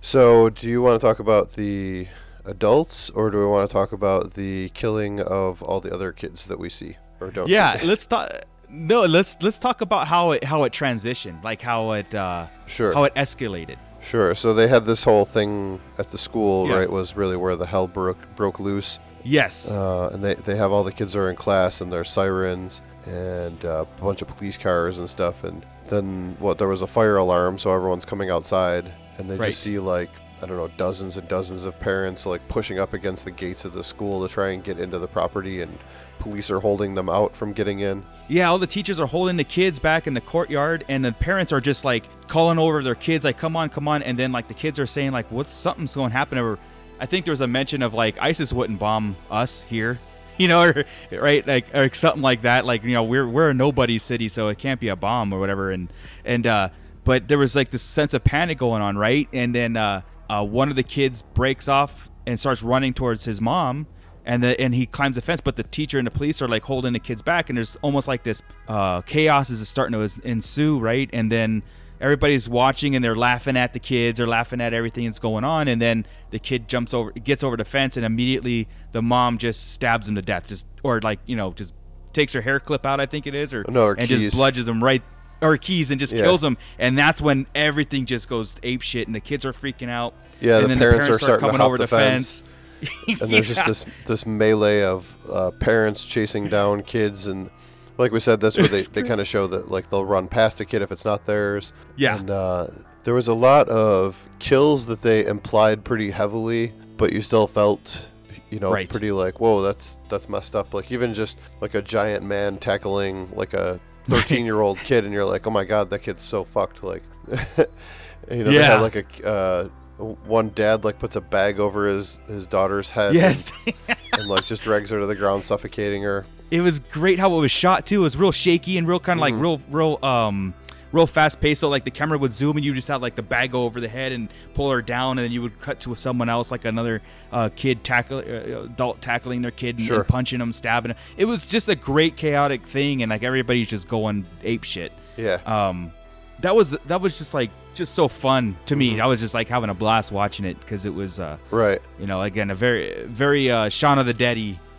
Yeah. you know, kind of where it just oh shit, and this is what happened. but then we get a lot of scenes of, of kid death or implied death throughout the whole movie um, Yes. i wonder if this like where this would rank on numbers of kid fatality among horror movies. Because i feel like there was Oh, a lot of kids that died in this movie Look, we almost had an infant or a, a newborn dying in this Yeah, movie right. too.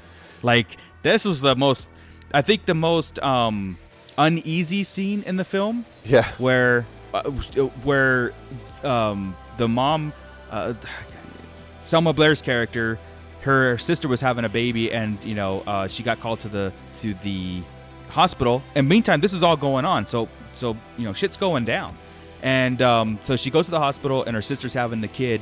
And she delivers it, and she's holding it, and um, she's all happy, and everything is like her newborn baby, and everybody's happy. And all of a sudden, the TV in the background goes to static, and then you can hear like a little bit of a like a switch going off in their heads. You can see all of a sudden she starts squeezing the baby, and everybody and the doctors and the and the and Selma Blair is like, "What are you doing? What are you doing?" And they panic and this whole thing where she wouldn't let go of the baby. They they're like wrestling with her, and she's like trying to kill it right there in her arms. Gets away.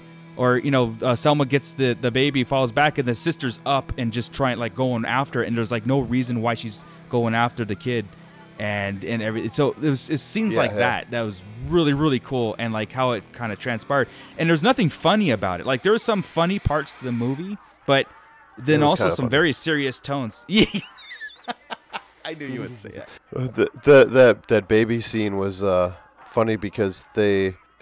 I didn't. I didn't put it together when they first mentioned about that she was going to have her baby. But Oh, then, okay, yeah. as soon as you know, it was, it was a little later in the movie, and some shit had already gone down. They already showed us, you know, this is going to be dark. They're not fucking around. We Right. Get to the hospital, and she's going to deliver the baby, and I'm like, no way. They're not gonna. Yeah. Are they gonna? And then I'm like, oh god, they did. yeah yeah yeah they totally went there Yep. she was trying to kill her, her newborn baby Mm-hmm. in the in her hands, like squeeze her death or whatever it was, and and that set up the, like again, it, there was no holding back, and again, that did set up that whole TV in the background scene, and then every time we'd zoom in on a parent, you can hear like a staticky, you know, like almost like a radio station dialing or changing dials, and uh, you can hear this going on in their heads and stuff. So it was like a programmed thing. So that was like again, that whole sinister plot beat in the background was really cool. Um, yeah. Yeah. that and like I said, the the the one of the best scenes in the film to me before we get into Rage Cage, before we get into Nicolas Cage's amazing Sure, sure. performance in this in this movie. The best scene was when the kids found out that no other adults are a threat to them but their own kid, but their own parents. Is that when the girlfriend goes home and she's with her boyfriend and they see a neighbor of theirs outside the house and he's all bloody and he's got a aluminum baseball bat and it's just blood it's just full of blood right? And he's like sitting there mock swinging it in his front yard and uh, the daughter's like he's what is he gonna do? And the boyfriend's like he's not it's okay he's not here for you you know? And then the that the guy who's out there with the bloody bat and all that stuff just looks at him and kind of nods at him and just walks slowly back in the house it was that was great Yeah, yeah. that was so that was so again that set the premise of no other adult's a threat but your own but your own parents Yeah. Yeah. you know Yeah, one of my uh, my other favorites that doesn't have to do with uh, with them is uh, when when Riley dies. oh yeah That was another like really strong scene where you're like, oh no, they're not gonna, and then it's like, yep, they did. There's there's not like a lot of mystery to this movie. Like it's, Right. it's one of those things where you know sometimes you're watching a movie and they go, oh, they're not gonna do that, and then it's like, oh, thank God they didn't do that. They were like faking us out to make us think they were gonna do that, but then they did that. And then this is the Yeah. movie where they go like, oh God, they're not gonna have the girl go upstairs to check on her mom, and then her mom kills her. Oh, yep, they did. That's what happened. yeah, yeah.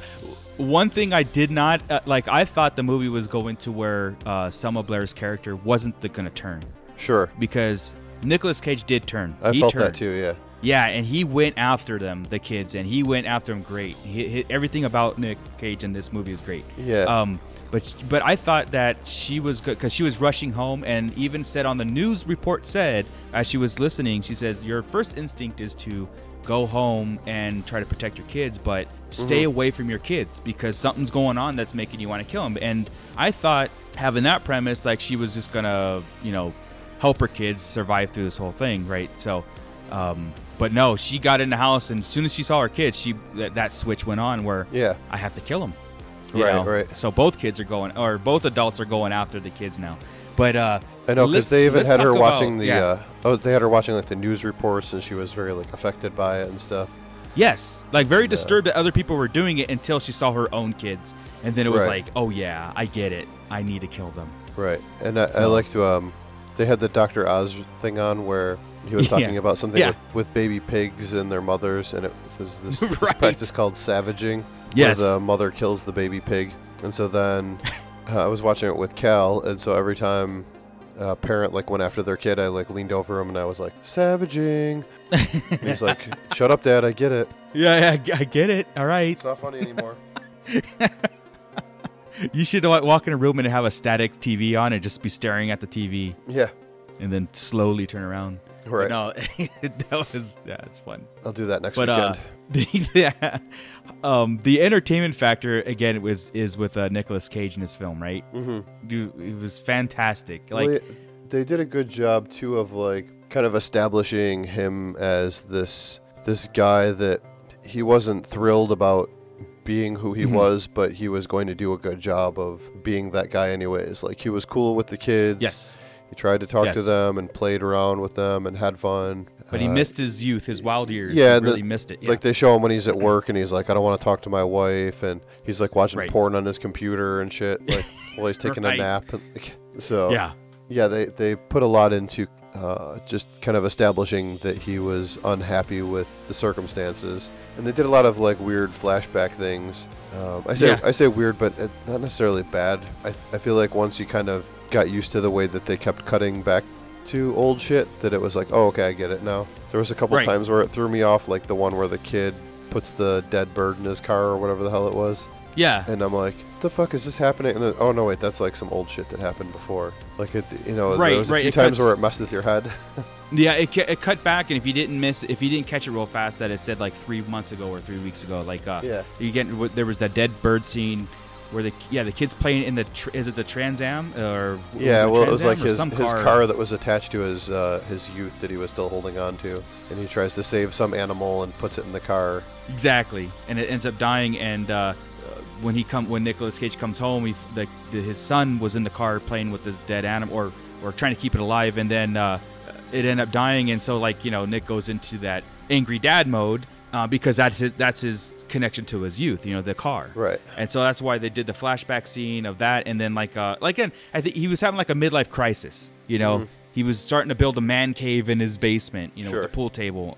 And then when like, my wife called him out on it, he was like, "No, this is for family." And and they had their meltdown, or he had his meltdown where he smashed the pool table, and then uh, and that's when they had their little breakdown of both of them. Yeah. Did you the- also of, catch uh, when he was building the pool table that they did it in the form of a montage? Yes, yes. I was like, the importance yes, of a montage. montage. exactly. That was fantastic. That, um, but yeah, so when he goes after uh, he break he busts up the pa- pool table because the wife called him on the floor about it. It's like, what are you Yep. doing? Like this is you're spending money. You're trying to relive this. You don't even like pool. And he's like, you right. I hate pool. And he starts Yeah. smashing. And then they have their meltdown. And and then that's when they come together as like mom and dad again. Like where how did we get here? Like why are we so boring? Why are we so blah? You know whatever. Midlife Yeah, crisis, yeah. right? So Well, there was there was like this great bit of dialogue between the two of them. there was. It was great. Yeah. It, it ended like you know he flips out and he smashes his table, and she's all upset and and you know Yeah. kind of scared or whatever. And then he Yeah. kind of has a, a a breaking point where he starts to almost cry about how he's settling for all this shit, and then she kind of joins in with him sympathetically and is like, you know, I feel the Yes. same way, and and uh, you know I used to have this and that as my dreams, and you can't do all these things anymore. There you go. Problem solved. You're right, honey. I hate pool. Not a big fan of machine part sales either. Trying to hit quotas down there, be a big man. Not exactly what I had in mind as a young dude, you know. Bright future, everything in the world to look forward to. I mean, I was gonna grab the world by the balls and squeeze, boy! God damn it, I remember that kid I used to be like with four fucking minutes ago. My feet barely touched the ground back then. My kill ratio was 9 out of 10. It was 100% sex. And that guy, in a million years, could never have pictured this tired motherfucker he turned out to be. Flat on his ass. Fat, bald, cottage cheese, fucking ass. Blue bonnet, butter waistline with hair coming out of my ears, my nose. My salary went from $145,000 to $45,000. Yeah, building a fucking man cave. That's right. You're right.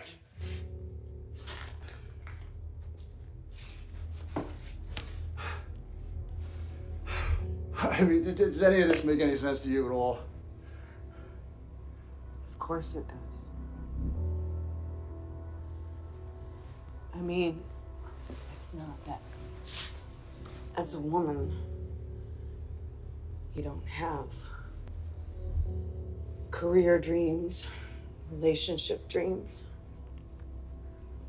I did, I had all that. But there's this bigger thing.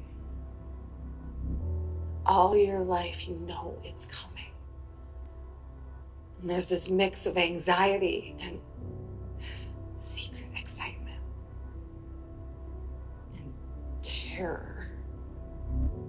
Because you know that one day, inevitably, you'll create this life. The hugeness of it, the importance of it. everything is building to that moment. And then it happens. And no matter what you thought it would be, it's not like that. I mean, it's intense. It's fucking batshit, but it's not. It doesn't. Anyways, it is what it is.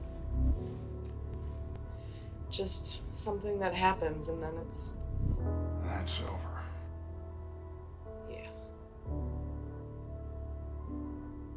I know this is the way things are supposed to be. I know we're doing it right. It's just hard to get my head around, you know?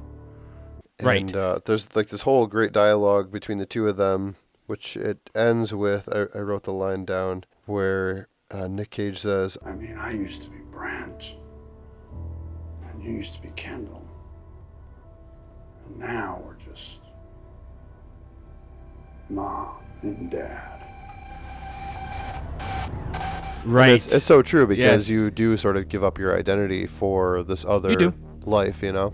Yeah, and and with that great, like I said, that great emotional scene, and again with that, those lines are so so well delivered and acted, and and then um, when we go back to where they're they're chasing their kids again, it was like they refound themselves. They were having fun again, right? They were they had a common they had a common cause. It sucked that they had to kill their kids over this, but uh, Right. Um, but they were like a unit. They were a couple again. They they found their life with each other. So, you know what I mean? So they lost it, and then this thing that they're bonding on again. Um, and then the whole use of the sawzall, Right. right? Because it saws all. Sawzall. Means it. Saws. all.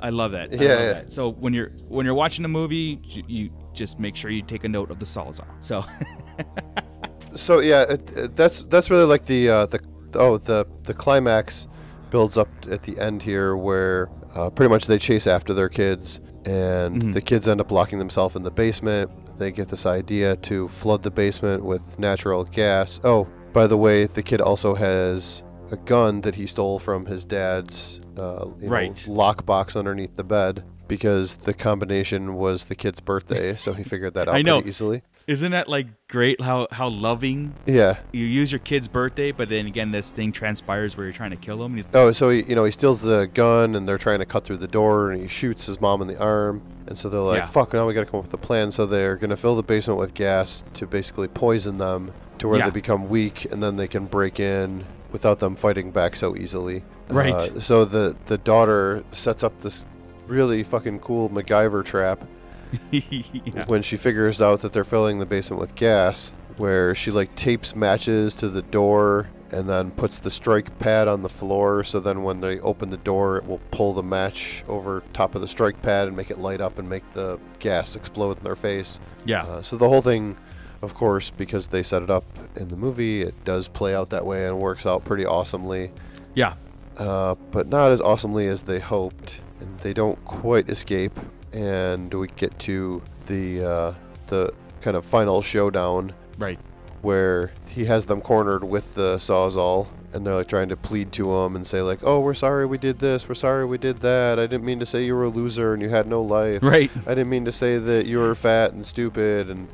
All this other bullshit that I did because I'm a fucking worthless teenager. They were basically like, just shut up. I don't care. Like, no, no talking. And then he just keeps saying, Yeah. It's called a sawzall because it saws all. Daddy, please no. I'm sorry I said that you have no life, okay? I'm sorry that we don't talk anymore. I'm sorry that we're not best. Mom, um, we're a family. We love each other, even though you can't stand each other. That you give a shit. whatever. Saws. Oh.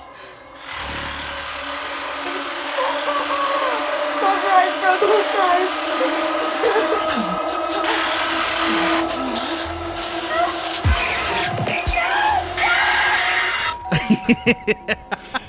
And they're like, but dad, I'm so sorry. And he's like, a sawzall. It saws all. It saws all. That's all he was saying. I know. Saws. All. In that great Nicolas Cage delivery, you know what I mean? it was so great. Uh, so this Oh, one, man. it, it, it goes from there to there's a ring at the doorbell just before they're about to kill the kids, and Yes. there's like a whole huge thing with kind of some spoilery stuff. So we won't really get into what happens in the the final final Yeah. battle until the spoiler section. Right. But uh, I guess is there anything you would say without getting into spoiler territory that Mhm, maybe you felt that you didn't like about the movie or things, uh, the missteps, stuff that they could have done better, anything like that? Um, the the the little bit, like I said, you you kind of touched on it was the confusing flashbacks a little Sure, bit. Like sure. the pool table scene would make total sense. right. Um, but not the bird. Yeah. Or the dead animal with the kid. I, I, I didn't. The transitions Maybe I have to watch it again. Maybe. There's, Yeah. Yeah, it was kind of weird to, to even go back that far and s- solidify something there. There's Well, because they, that I can't pit. I mean, they, they paid off the the dead bird thing because he chased him down and he was like, "I'm gonna kill you" or whatever. Right. But then they paid it off with like the scene later where he's sitting and having a popsicle and he's telling him, you know, sometimes you fuck up and I fucked up. Oh. And, like so that was kind of like where they paid that whole thing off because they did do Right, some right. cool stuff with those flashbacks of showing the kids being uh, either younger or, or just in some sort of situation where they were Mm, scared mm, of their yeah. parents and they're like you don't have to worry about me hurting you or you know that Right. kind of thing or, or like in that he sort of jokingly says like if you ever do anything in my car again i'll fucking kill you yeah. Yeah. And the kid laughs. Right. He's like, no, I'm serious. but uh, yeah i think that that was a little confusing stuff my main gripe would be with some of the transitional stuff like that with some of the flashback things where you're like wait oh okay we're in the flashback thing now yeah i got it like Right. it just kind of takes you a minute to catch up i guess Yeah. Right in the midst of all thing, everything that's going on, all of a sudden we're in a flashback. Yeah, and uh, the way that some of the action was shot, like you you had sort of referenced the, uh, the you know the melee and the where they have the camera kind of shaking as they're chasing them, and it's like you know kind of helps you feel the action of what's going on, uh, which is Mhm. great. It's it's a, a clever way to do a lot of that stuff. Uh, I I would have liked to have maybe just seen like one or two kids actually get killed on screen. I mean, Yeah. they can't just give us a couple. Yeah. It's like It's just, all the kid deaths know. had to be off screen, but then as soon as they kill a parent, it's on screen. It's like, come on, it's not fair. I know. I feel like this movie was very ageist. but uh, But yeah, no problem squeezing a in, uh, a newborn baby to death, almost to yeah, death. they should have at You least I mean? just So- killed that baby. oh man. but uh, no, other than that, I think uh, some of the things that I did like was, uh, again, I like the way that they shot the action. Yes. Um, I just wish that they didn't have to do so many quick cuts when it came to some of the violence, which I understand. It's the whole sensitivity of killing kids and all that kind of stuff. But right. Right. No, I get it. they probably could have got away, with, especially since it, I don't know if maybe they were trying to make this uh, be like a wide release thing because they had a couple of big name actors, and then it Yeah. just it didn't happen for whatever reason. I feel like if they knew that it wasn't, maybe they would have thrown a little bit more uh, gore in there for some of Could've. those parts. So it's hard to say. We're not really sure, but um, Yeah. I, I I really really liked the music score in this movie. It was fucking awesome. It, it was Uh, great. it was all done by this guy named Mr. Bill, who's like a DJ, Yeah. a, like EDM producer guy. Uh, but all those parts where he would have these accents of like DJ sound effect type stuff over top of some of the fighting and action and, and crazy shit. Yeah. was really it was cool the way that it would do it and. It was almost reminded me of um, like an old orchestral score or something where it Mhm, would dictate sort of the intensity, but done through this more modern like EDM style. Yeah. No, it was fantastic. Yeah. I loved the music on it. Yeah. That was pretty cool. I don't know anything else that uh, was worth mentioning before we rate this one and move on. Well, we um we touched on a lot of great scenes and great uh, impl- you know, like I said, the implied kills and the the whole build up to me was fantastic.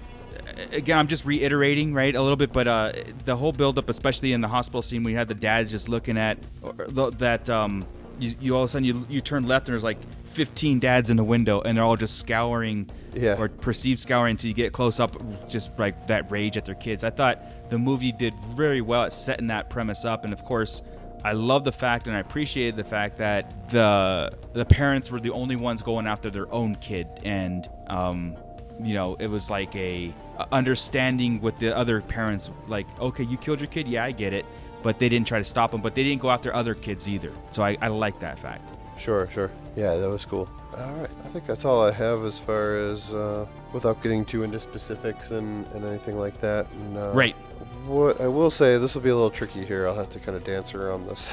um, Okay. so I I gave this movie an eight out of 10 Um, I- I'm I'm lingering somewhere between an eight and an eight and a half, but it probably would have been a nine if something that has to do with spoilers wasn't was was handled differently. I guess I'll say so. Oh. Okay. Um, okay. Just something that we'll have to talk about when we get into spoilers. I would say brought the Yeah. score down just a little bit for me. Um, but Okay. but other than like just that little small detail, the whole rest of this movie Mhm. is just fucking great. Like it, it's it's weird because it's like fun, but then it's also intense and and kind of scary in like a cringy way where you're like, oh my god, like like Yeah. I had mentioned before, know, are they gonna actually go there? Are they gonna actually do this? Are they? No, they're not actually gonna have that happen. Like, so it's it's Yeah, yeah. cringy in a lot of ways because you know as much as I joke about it, like uh, you know. I don't actually want to kill my kid or whatever, and think like that somebody is actually like, oh, that's my kid. I need to kill them. It's like right. Right. No, I hear you. uh, very very cringy and kind of intense. So it evokes Right. a lot of emotion, but at the same time, a lot of these things Yes. are filmed so fun, and a lot of uh, cool editing is done to this, and a lot of great sound work is done to this. Yeah. And uh, it- there is some violence that happens towards the kids, like especially the older kids. For whatever reason, poor Damon takes it worse than anybody in this movie. He Uh, does. You know, he gets his his arm cut. He gets the fucking his head slammed into the floor. He gets Yeah. knocked over the railing. Gets a hanger in his cheek. Like Yeah. that, that poor Eh, kid gets it so he bad. got. exactly. Exactly. but he's tough. But yeah, so I'm I'm He's tough. Yeah. I'm gonna say that I put it at an eight for now. So Okay.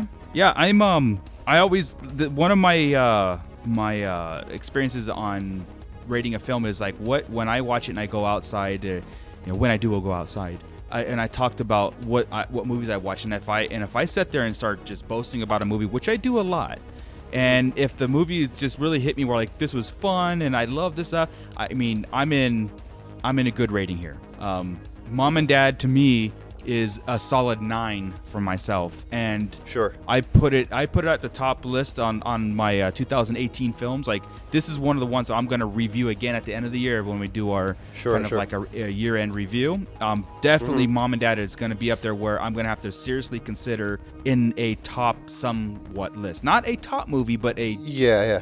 up there. I could. You know what I mean? So As of now, I would say it's in the top five, which obviously we're only three Yeah. months into the year. But uh, right. we'll see Right. if it maybe holds which is exciting, top 10, man. So. Well, it's exciting because we're this early on the year and we're getting these good movies. I mean, we've Sure. had a few so far this year. Like, I'm like, I, I, I love it. I absolutely love it. Last year was a great movie uh, for horror movies, and so Yeah, it's just yeah. continuing. So yeah, man, like everything that you said on on those things, I'll just kind of like you know give it a double stamp there. And uh, Right. Well, you know, there's the- not a lot I don't like. The, the one thing that always fucks me up with doing ratings is uh, I, I try to think about it in comparison to other things which I Sure. have, have rated higher. So when I was like, okay, do I want to give this a nine? And then I start thinking about like, okay, what if I rated nines? Things like Right. Raw and Deathgasm and stuff like that. For me, I rated as nines. So I'm like, well, Right. this isn't those movies. Like it's it's Right. Right. you know working its way up there for me, but it's not all the way up there. So so Yeah. yeah, and then Yeah. I go even like an eight and a half. Like, do I like this more than like Tragedy Girls or something like that? Um, Mm. Close, but maybe not quite as much. Definitely not as much Right, as like right. Patchwork. So you know, I I started playing that that uh, like stacking game of like, okay, I have a stack of cards. uh, this one goes under that, but but above that one. Right. that one goes above that. Like so. Yeah, it until you get to the year end where you get like this whole list staring in front of you and you're like, okay, Sure. well, these are the ones that I absolutely enjoyed for many different reasons, and then I can sit there and you know if I had to do a top you know ten list or top five or what was a favorite movie. Sure, sure. I did, and uh, you know, and there's like ones that impact you a lot. And you're just like, I just can't, like, like Deathgasm. I can't. There's no way I, I can write rate anything above that. You know what I mean? Because that's just like, you know, even though that's not a 2018 movie, but it just, Sure. it just uh, goes in line. But um, yeah, it's hard, but it's also fun to kind of like do that too, because then everybody has their standards of what makes a good movie in their mind and what makes a poor movie. You know, Right, right. because a poor movie on my end could be a great movie on someone else's, and vice versa. Sawzall. Means it. Saws.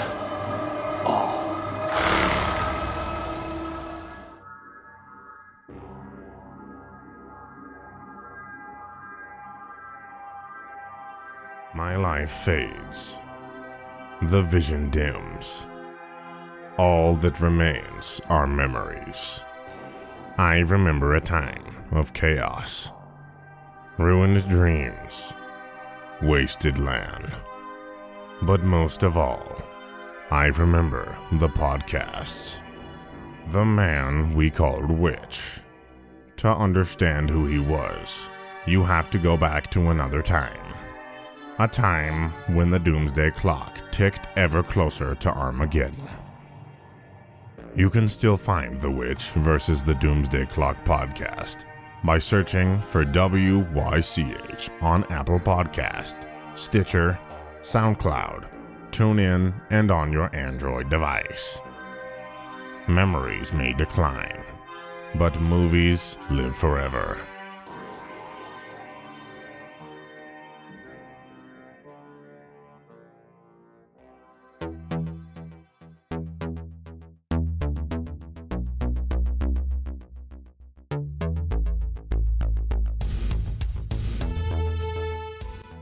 So, why don't you tell everyone where to find you at? Sure. Um, on top of these, this uh, Who Will Survive horror podcast, which I'm starting to get a little bit more active in Facebook. You have to admit, just a little bit. So, um, it's um, I'm still lurking in there. So, uh, uh, you know, keep the questions coming. I love it.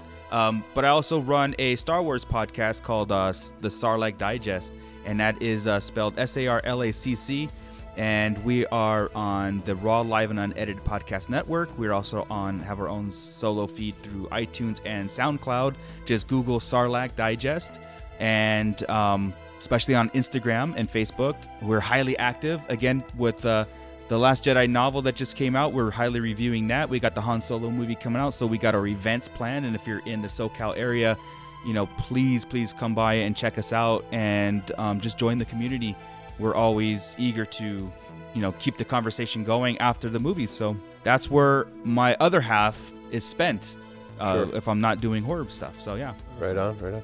And uh, for this show, uh, all of our different interviews and bonus episodes and my Friends Till the End shows uh, all can be found under the same feed, uh, whether that's on iTunes or Stitcher. Uh, and then, you know, this this show, the same thing with uh, all the all the shows that come out under this feed will be available through the Legion Podcast Network which you can s- subscribe to their feed on iTunes and Stitcher and other uh, pod-catching apps and catch all of the other great shows that are on the network with us there. And also, we are a member of the Raw Live and Unedited Podcasting Network. So, uh, same thing for you know that you can subscribe to their feed through any of your podcatchers. And in addition to getting our shows, you'll get a bunch of other stuff that uh, is made by our friends. Everything on both of those networks covers such a wide array of stuff that we don't cover as well. So, you know, a- anything you're looking for, I'm sure you can find a little something for yourself on either one of those. Yeah. And uh, our, our primary contact is going to be through our Facebook, uh, which we mentioned at the beginning, but also uh, we do have an Instagram page, uh, which is at Who Will Survive Horror Podcast. And if you follow that, uh, I'll post stuff about the episodes, and I try to post different things on both, so it's not just redundancy. So there's actually a reason to follow each Mhm. one. So sometimes on Instagram, I'll post a lot of the movies that I have watched that maybe we aren't covering on the show, which I had put something up about like Cold Hell on there, um, a few of the other movies I put up. So, so yeah, if you want to follow that, I'll I'll, I'll throw up uh, some recommendations here and there as they come across my eyes, and I think that's about it. Yes. Yeah, like I was saying, I like that uh, you're posting on what you just watched, even though we're not covering that on our show. It gives me a Sure, little bit more of insight because um, I write everything down too. I'm like, oh, I got a list going a Mhm. mile wide of movies I need to watch, you know, and uh, it helps. I like that a lot. Right, right. Yeah, I, I feel like it's kind of just a cool way to throw a little mini recommendation out there, and you know, a- as much as uh, I, I'll watch a lot of stuff and I'll see bad movies, and I just usually won't talk about them. Like I'll add them to my list or whatever, and if someone asks me, I'll tell them Yeah. my opinion. But uh, I just don't like to waste energy on being like, oh, I just watched this movie and it was like a four out of ten or a five out of ten. is fucking stupid. And Right. This was wrong with it, and that's wrong with it. Like, uh, you know, a, a lot of stuff is just bad, and a lot of stuff is just not for me. So Yeah, but exactly. I'd rather spend the the time on talking about something good. Cool. So uh, I think that will just about do it for tonight. And if you want to uh, just kind of hear us talk about the resolution of these two movies, then hang around for after the intro music. And if not, then we will see you in a couple weeks with episode 10, which I am not sure what that's going to be about yet. Should be fun though. Yep. Yes. All right. Good night. Savages. it's my new favorite thing.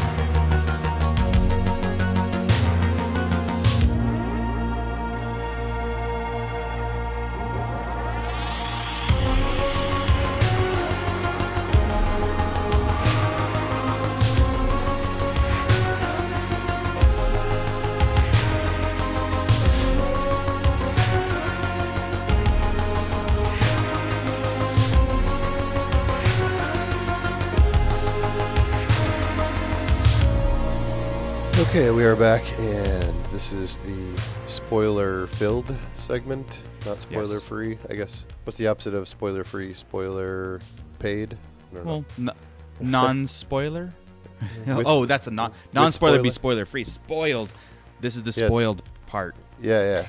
This is the spoiled segment of the Right. show. Uh, all right, so f- first, uh, we, we won't go too overboard here, but uh, the first one, Right. and Don't Grow Up, um, I believe we had kind of just not really talked too much about the end, but where this ends up going is the the Right. main boy and main girl. I think uh, the, the boy had some kind of a weird name, Bastion. Yeah, it was Sebastian, but she she called him Bastion for short. Like I think it was Sebastian. Yeah, and Pearl. Uh, they they Right. end up. Uh, Sebastian is uh, acknowledging that he's turning because he's become a man now because he had sex and fell in love and whatever. I don't know. That maybe the maybe that's the key Hmm. to becoming old enough. Is It falling in love It or sex or something. Yeah. But so he starts yeah, bleeding yeah, out of there his. was never a uh, definite. He's, he starts bleeding out of his ears, and then he's like, "All right, well, we got to get the fuck out of here." And they're getting chased by the the eighth grade militia Militia. guys, Right.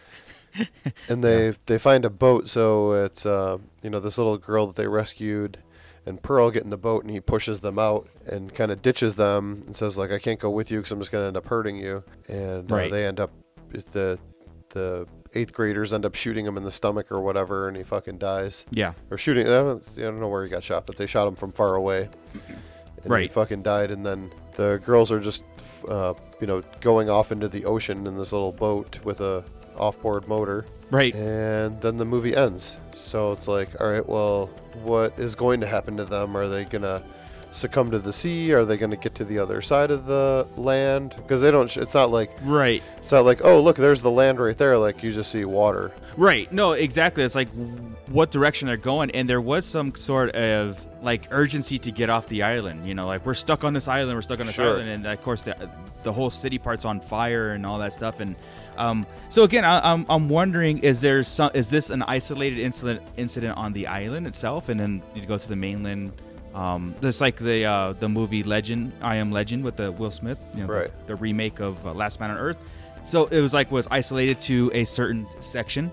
Um, so that would be kind of interesting if it was, but I'm assuming that it's all over because there was a point in the film where the guy did call a relative, like one of the kids called a relative who was on the mainland, and the phone went out, got cut off. But he was, it was a kind of jumbled up in static, saying like you know people are going crazy or something like that. So Right. we it left it open. It left it open at the end where if this is an isolated incident, Yeah. uh, and obviously there's not really a big twist, you know, because we knew that you know eventually everybody's gonna grow up and die and everything. And yes, and Pearl and the girl were still young enough where they, you know, where Mhm. they were uh, living and stuff, and the boy was older and. He ended up getting infected and pushed him off, which is like you know sacrificing himself for their safety, for that temporary safety. Sure. So again, not a real big twist because that's like something you can always see coming, but maybe not as soon as you know. Like like like I said, the we always say the movie kind of suffered from being too short, and it was like, like real fast paced. Like, oh my god, are they this was a one day event, and two of the kids turned um, into uh, monsters, different ages from each other too. Sure. So Yeah, what I like to think happened is that they went out into the water, and then uh, Pearl ended up turning because she just had sex and fell in love too, and then she just kills Ah, that yeah. little kid in the boat with her, and then that's how yes, their stories played so out. So maybe maybe she so actually maybe got like to the in land, a- and then she started killing people there. Yeah, so that's what I'm saying. Maybe like she escaped the island, and maybe if it was isolated to the island, um, the boat ro- uh, goes to a shore, and she's just sitting there, just blood all over the you know the dead kid in there, and uh, Yeah, she jumps out and starts killing people. But Maybe it's yeah. contagious too, so that way she gets to Yeah. the island and then actually spreads it. She's like a patient zero. Kind Patience. There you go. See that there there's a thing like when you read the synopsis about rampaging zombies, right? That's your mind goes to the zombie world and the, the rules that are applied to zombies. And Right. now what is and we've talked about this before, where are some of the different ways to create a zombie genre different? Like Mhm. how do I take the monster and make it a different story? So Yeah. this can actually yeah, this can actually like be something where it uh it was a maturity thing and then it morphed into this where uh, even after you die you become reanimated through the virus and stuff like that so yeah it could be like this where the island is where every zombie movie started and it spread from there Sure, sure. i mean uh, you know you can use your imagination but I don't think that the the level of open endedness that this movie had necessarily was bad because they filled in enough of the blanks leading up to it that it, Mhm. it kind of leaves this cool thing that you know whether you're with friends or by yourself you can do sort of these mental Yeah. gymnastics of, of what may happen or what could happen or whatever. Right right. So- and the creator can come back and say look uh, there is no thought to this. This is what happens when at this certain time all the adults just lost their fucking mind. Sure, you know and then when the the kids go to a certain age they lose their mind too. And that could be just as simple as that. There should you know there doesn't have to be any kind of like uh, over explanation or overthinking it too so absolutely so with a movie like this that's how i do it i just like this is how it happened when i describe it to somebody i'm all when you hit maturity Yeah, uh, yeah. whenever your body deems mature you're gonna lose it and you're gonna start killing uh, the youth because Right. it didn't seem like they were killing each other just like the people were not infected Yeah, yeah, yeah. It's that's really tough to say, like if it was isolated or not, too, because they don't spend any time on any of that sort of stuff either. Uh, Right. They don't even really acknowledge whether it was contagious or anything, or you know, if it was like uh, I guess if they kill the kid, does the kid also become one of them, or the kid's just a dead body then? So we don't really see a lot of like dead kids' bodies or anything. yeah because no exactly because the one kid that got killed we never visited back Right. you know that that was uh, bashed but he didn't really get bit or they just like they physically beat him or use a tool to beat him too so i don't know how it Sure, would sure. Transfer so if Uh, it was a contagious thing All right, so uh, for the other movie, for Mom and Dad, Yes. Uh, so there's a whole end s- sequence here we kind of left out because there was a, a spoiler cameo, and also Well, so at the beginning of the film, yeah, you should you should premise it at the beginning. They Well, right, they yeah. showed somebody. Yeah. Well, at the beginning, uh, they didn't. I don't think that they showed, but they had mentioned that uh, the girl couldn't like go out with her boyfriend or whatever because the grandparents were coming over later for dinner or something like that. It was like part of their plans. Yeah, at the um yeah at the uh, intro sequence, they they showed Lance Henriksen. oh, oh, right. Yeah, in Um, the, they in the had- credits. Yeah. Yeah, he, in the opening credits. So this whole time we're like, when is he coming to play? And then yes, and they premise in the film that uh, they were having a dinner that night, so that's why the the daughter could not go out with her friends because Right. Her grandparents were coming over and they were gonna have a dinner. And you like totally forget about all of that. And then all of a sudden the doorbell rings at, at right in the middle of the rampage, right in the middle of Nicolas Cage and Selma Blair chasing her kids all around. The doorbell rings, and I'm sitting there like, and then and I think Selma Blair said something like, "Oh shit, your parents, your parents are coming over," and you know they didn't put two and two together that this whole thing was was every parent was killing their kids, right? Right. But of course we did right away. Yeah. As soon as they're like, "Oh shit, we forgot about your parents," and you're like, "Oh boy, another Yep, one of these yep. moments."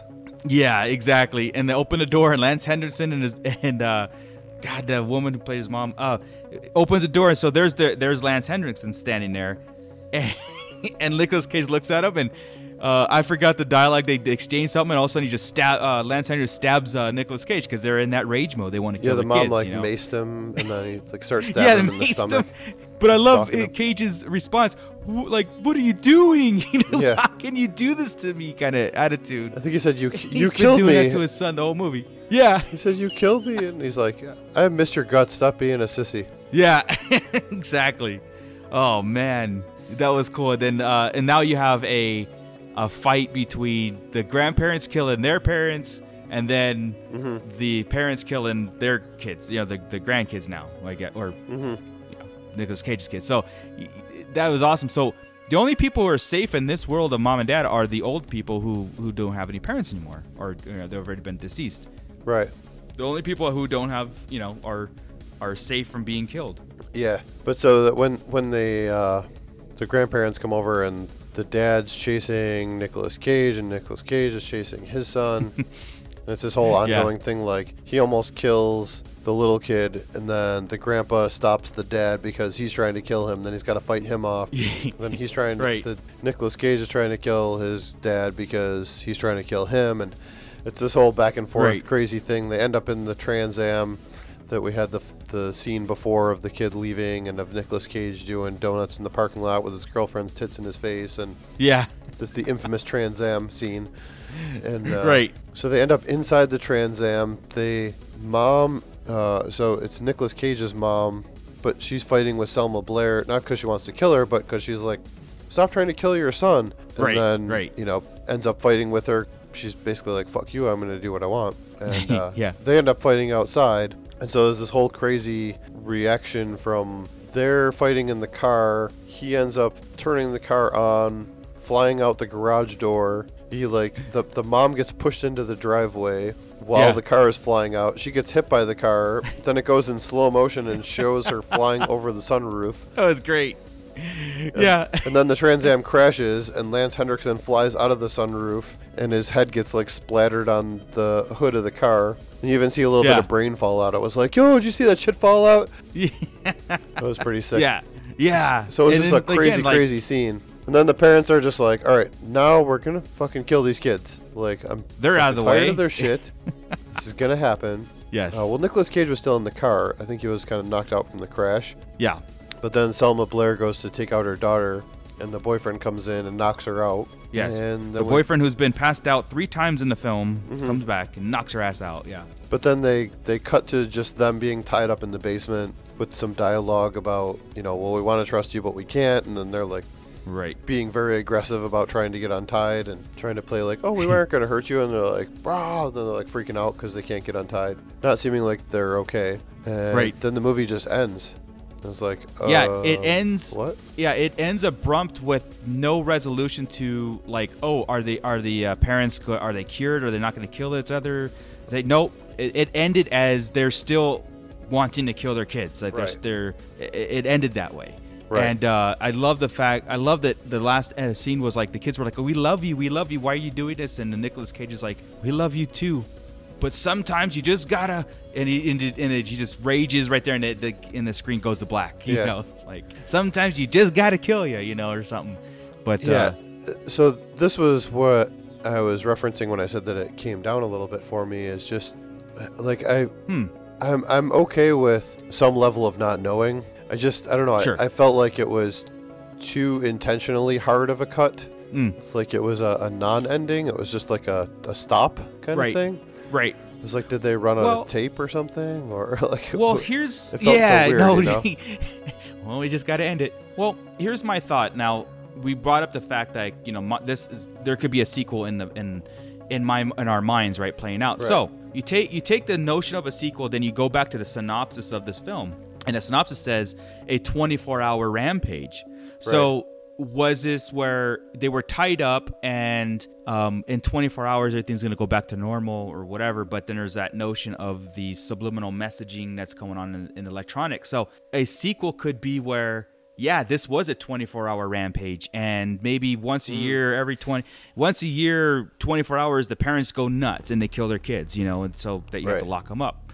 Um, or, or it could be like the aftermath of it like a sequel could be like the aftermath of it or getting more into what's the cause of this subliminal messaging being programmed into the Mhm. uh, electronics for the parents to like snap you know what i mean so sure there's that whole thing but again if if uh i here's what i like to s- uh, think of it it's like to me this might have been just a 24 hour bug and Right. it ended but they were tied up in the basement because they're still the parents were still and uh, we followed the family none of them got killed they were tied up and at the end you know of this thing they snap out of it and they kind of like regroup and and the whole world kind of Right. snaps out of it and now they got to deal with what went on because again we always it's funny because watching the film too we were like oh shit all the kids are messed up they're all gonna get killed you know but then we're also thinking like wait a second the parents the grandparents are, are leaving their homes in droves too and on their way to kill their kids Sure. too. Yeah, yeah. so that was kind of cool how it, it, it trickled down like that you know Mhm. Yeah, I, I didn't necessarily care that we didn't get an explanation of why it was happening. Uh, Mhm. That's that's fine to me. Like it doesn't have to be explained. I like the the idea of a. Uh, I think you had referred to it before when we were talking as like a a, a purge on children, Right. Kind of thing. So I, I kind of like that theory that maybe it could be a a child purge. Uh, yeah, like once a year, this thing clicks, and then uh, the ki- it's like a like a once a year event, like the Yeah. movie The Purge. You're So- just allowed to murder your own kids for 24 hours. And if the kids can survive for Right. 24 hours, then they're fine. Right. But it definitely year. seemed like there was Yeah. something that like went off in them. Yeah. So It- it whether they continue the storyline Yeah. or something, I think I'd rather see them continue it, and that would, you know, take some of my my discomfort in the end of it away. But I don't want to see them go back and Well, explain think what about it is. the yeah, and much. and one last point for me is that if you think about this, like where we bring up zombie apocalypse, right? Mm-hmm. Where zombie apocalypses are designed to take out the entire civilization of the world because there's no escaping it. Everybody will die and they'll come back as a zombie. Right. Um, in this way, if in the mom and dad world, there's nobody being born. If if it's not a 24 hour thing, Right. you know what I mean. If this is an ongoing thing, this is the end of civilization as we know it. There would be no children born after this because immediately after you're born, your your parents are going to try to kill you, unless your parent died in childbirth or whatever, or during you know childbirth, and then you were. We just have like all um, people raised by like foster parents. Yeah, exactly. But again, they're either going to grow old and die because how are they going to procreate when they want to kill their offspring? you know. It would definitely create a So- complicated structure. Exactly. So this could be like just another trigger of uh, an apocalyptic world. You know. Absolutely. Um, so yeah, I think that that would be where I'd like to see it go. I again like the the hard cut thing. It's just weird. Like it Mhm. just feels clunky, Yeah. and so I probably only take like a half a point off because it's it's literally like the last I don't know 30 seconds of the movie. So everything right, except for the last 30 seconds of the movie is Made great. up for it. And I Yeah. mean, it, it's tough because you go, well, endings are important, but I feel like they pretty much ended the story. Uh, of, of what was happening there. Like either the parents were going to stay tied up and they were going to leave them, or they were going to just kill them, or it was going to wear off, or they'd find a cure. But Right. they ended with the kids basically having the upper hand. Yes. You just didn't have the finality of like, okay, we're just going to leave you, or okay, we're just going to kill you, or anything like that. So, Right. Right. uh, but I, I would have liked to have even just had a scene of like they left, like all right, bye, like, Right. I got. I hear you. I just left them there ha- Yeah. and tied up. and then Yeah. that would have brought it up. It just felt like a weird, like they they turned off the camera like fucking a minute too soon. Like you said, ah, you know, we ran out of film, but we don't want to go get more, so we're just gonna we're just cut it right here. yeah, like some guy accidentally taped over it for his like brother's wedding. Like you asshole. Revenge. His brother's wedding. Yeah.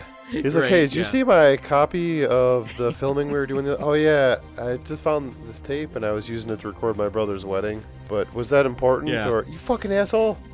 you taped over the the, end of the movie. But you got my intro in right. You got my opening sequence in right. Yeah, dude, that's key. that's this is the key. It's Right. uh, everything that's uh, important to move the story. Yeah, exactly. uh, but no, I, I- think either way, it's still a fucking awesome movie. So I had Oh, it was great. It. I, I I absolutely loved it. But all right, well, I think that uh, pretty much covers the end of these movies. And so, if you're still listening and you hadn't seen the movies, I definitely recommend checking them out. Yes. Don't Grow Up is available on Shudder. Mom and Dad is uh, on all the traditional video on demand platforms, and I can't imagine it'll go too long before it ends up on something like Shudder or Netflix or Right. Amazon or something for you know subscription Yeah. streaming. But if you want to see it in the meantime, uh, definitely recommend Yeah, it's worth checking out. Yep, 100. percent All right. Well, thanks for hanging around, and we'll see you next time. A nigga in his eye and tell him get the running. All my niggas coming in, we coming straight from nothing. Nigga, do not fear me, ain't your brother, ain't your cousin. Acting like a dick, I know these pussies never want it. Come through and leave you on crutches. Plump like a turkey, I stuff it. Searching for the bread and butter. Working hard, bitch, I ain't lucky. Play with the boss like it's rugby. She trippin', she said that she love me. I can't get a bitch cause I'm ugly. I can't get a bitch cause I'm ugly. Can't get a bitch, I don't give a fuck. Tweak on up because this nigga nuts. Ain't wanna be, ain't no cold cut. They know us, can't bro us. All these pussy niggas owe us. I'm the reason it's cold, bruh. I ain't fucking with a cobra. I ain't fucking with you gun snakes. Pussy, pussy, pussy, get away. Taking dick like a stick away way, I'ma make a way, I'ma make a way. I know that you pussies don't want it. I know that you pussies don't want it.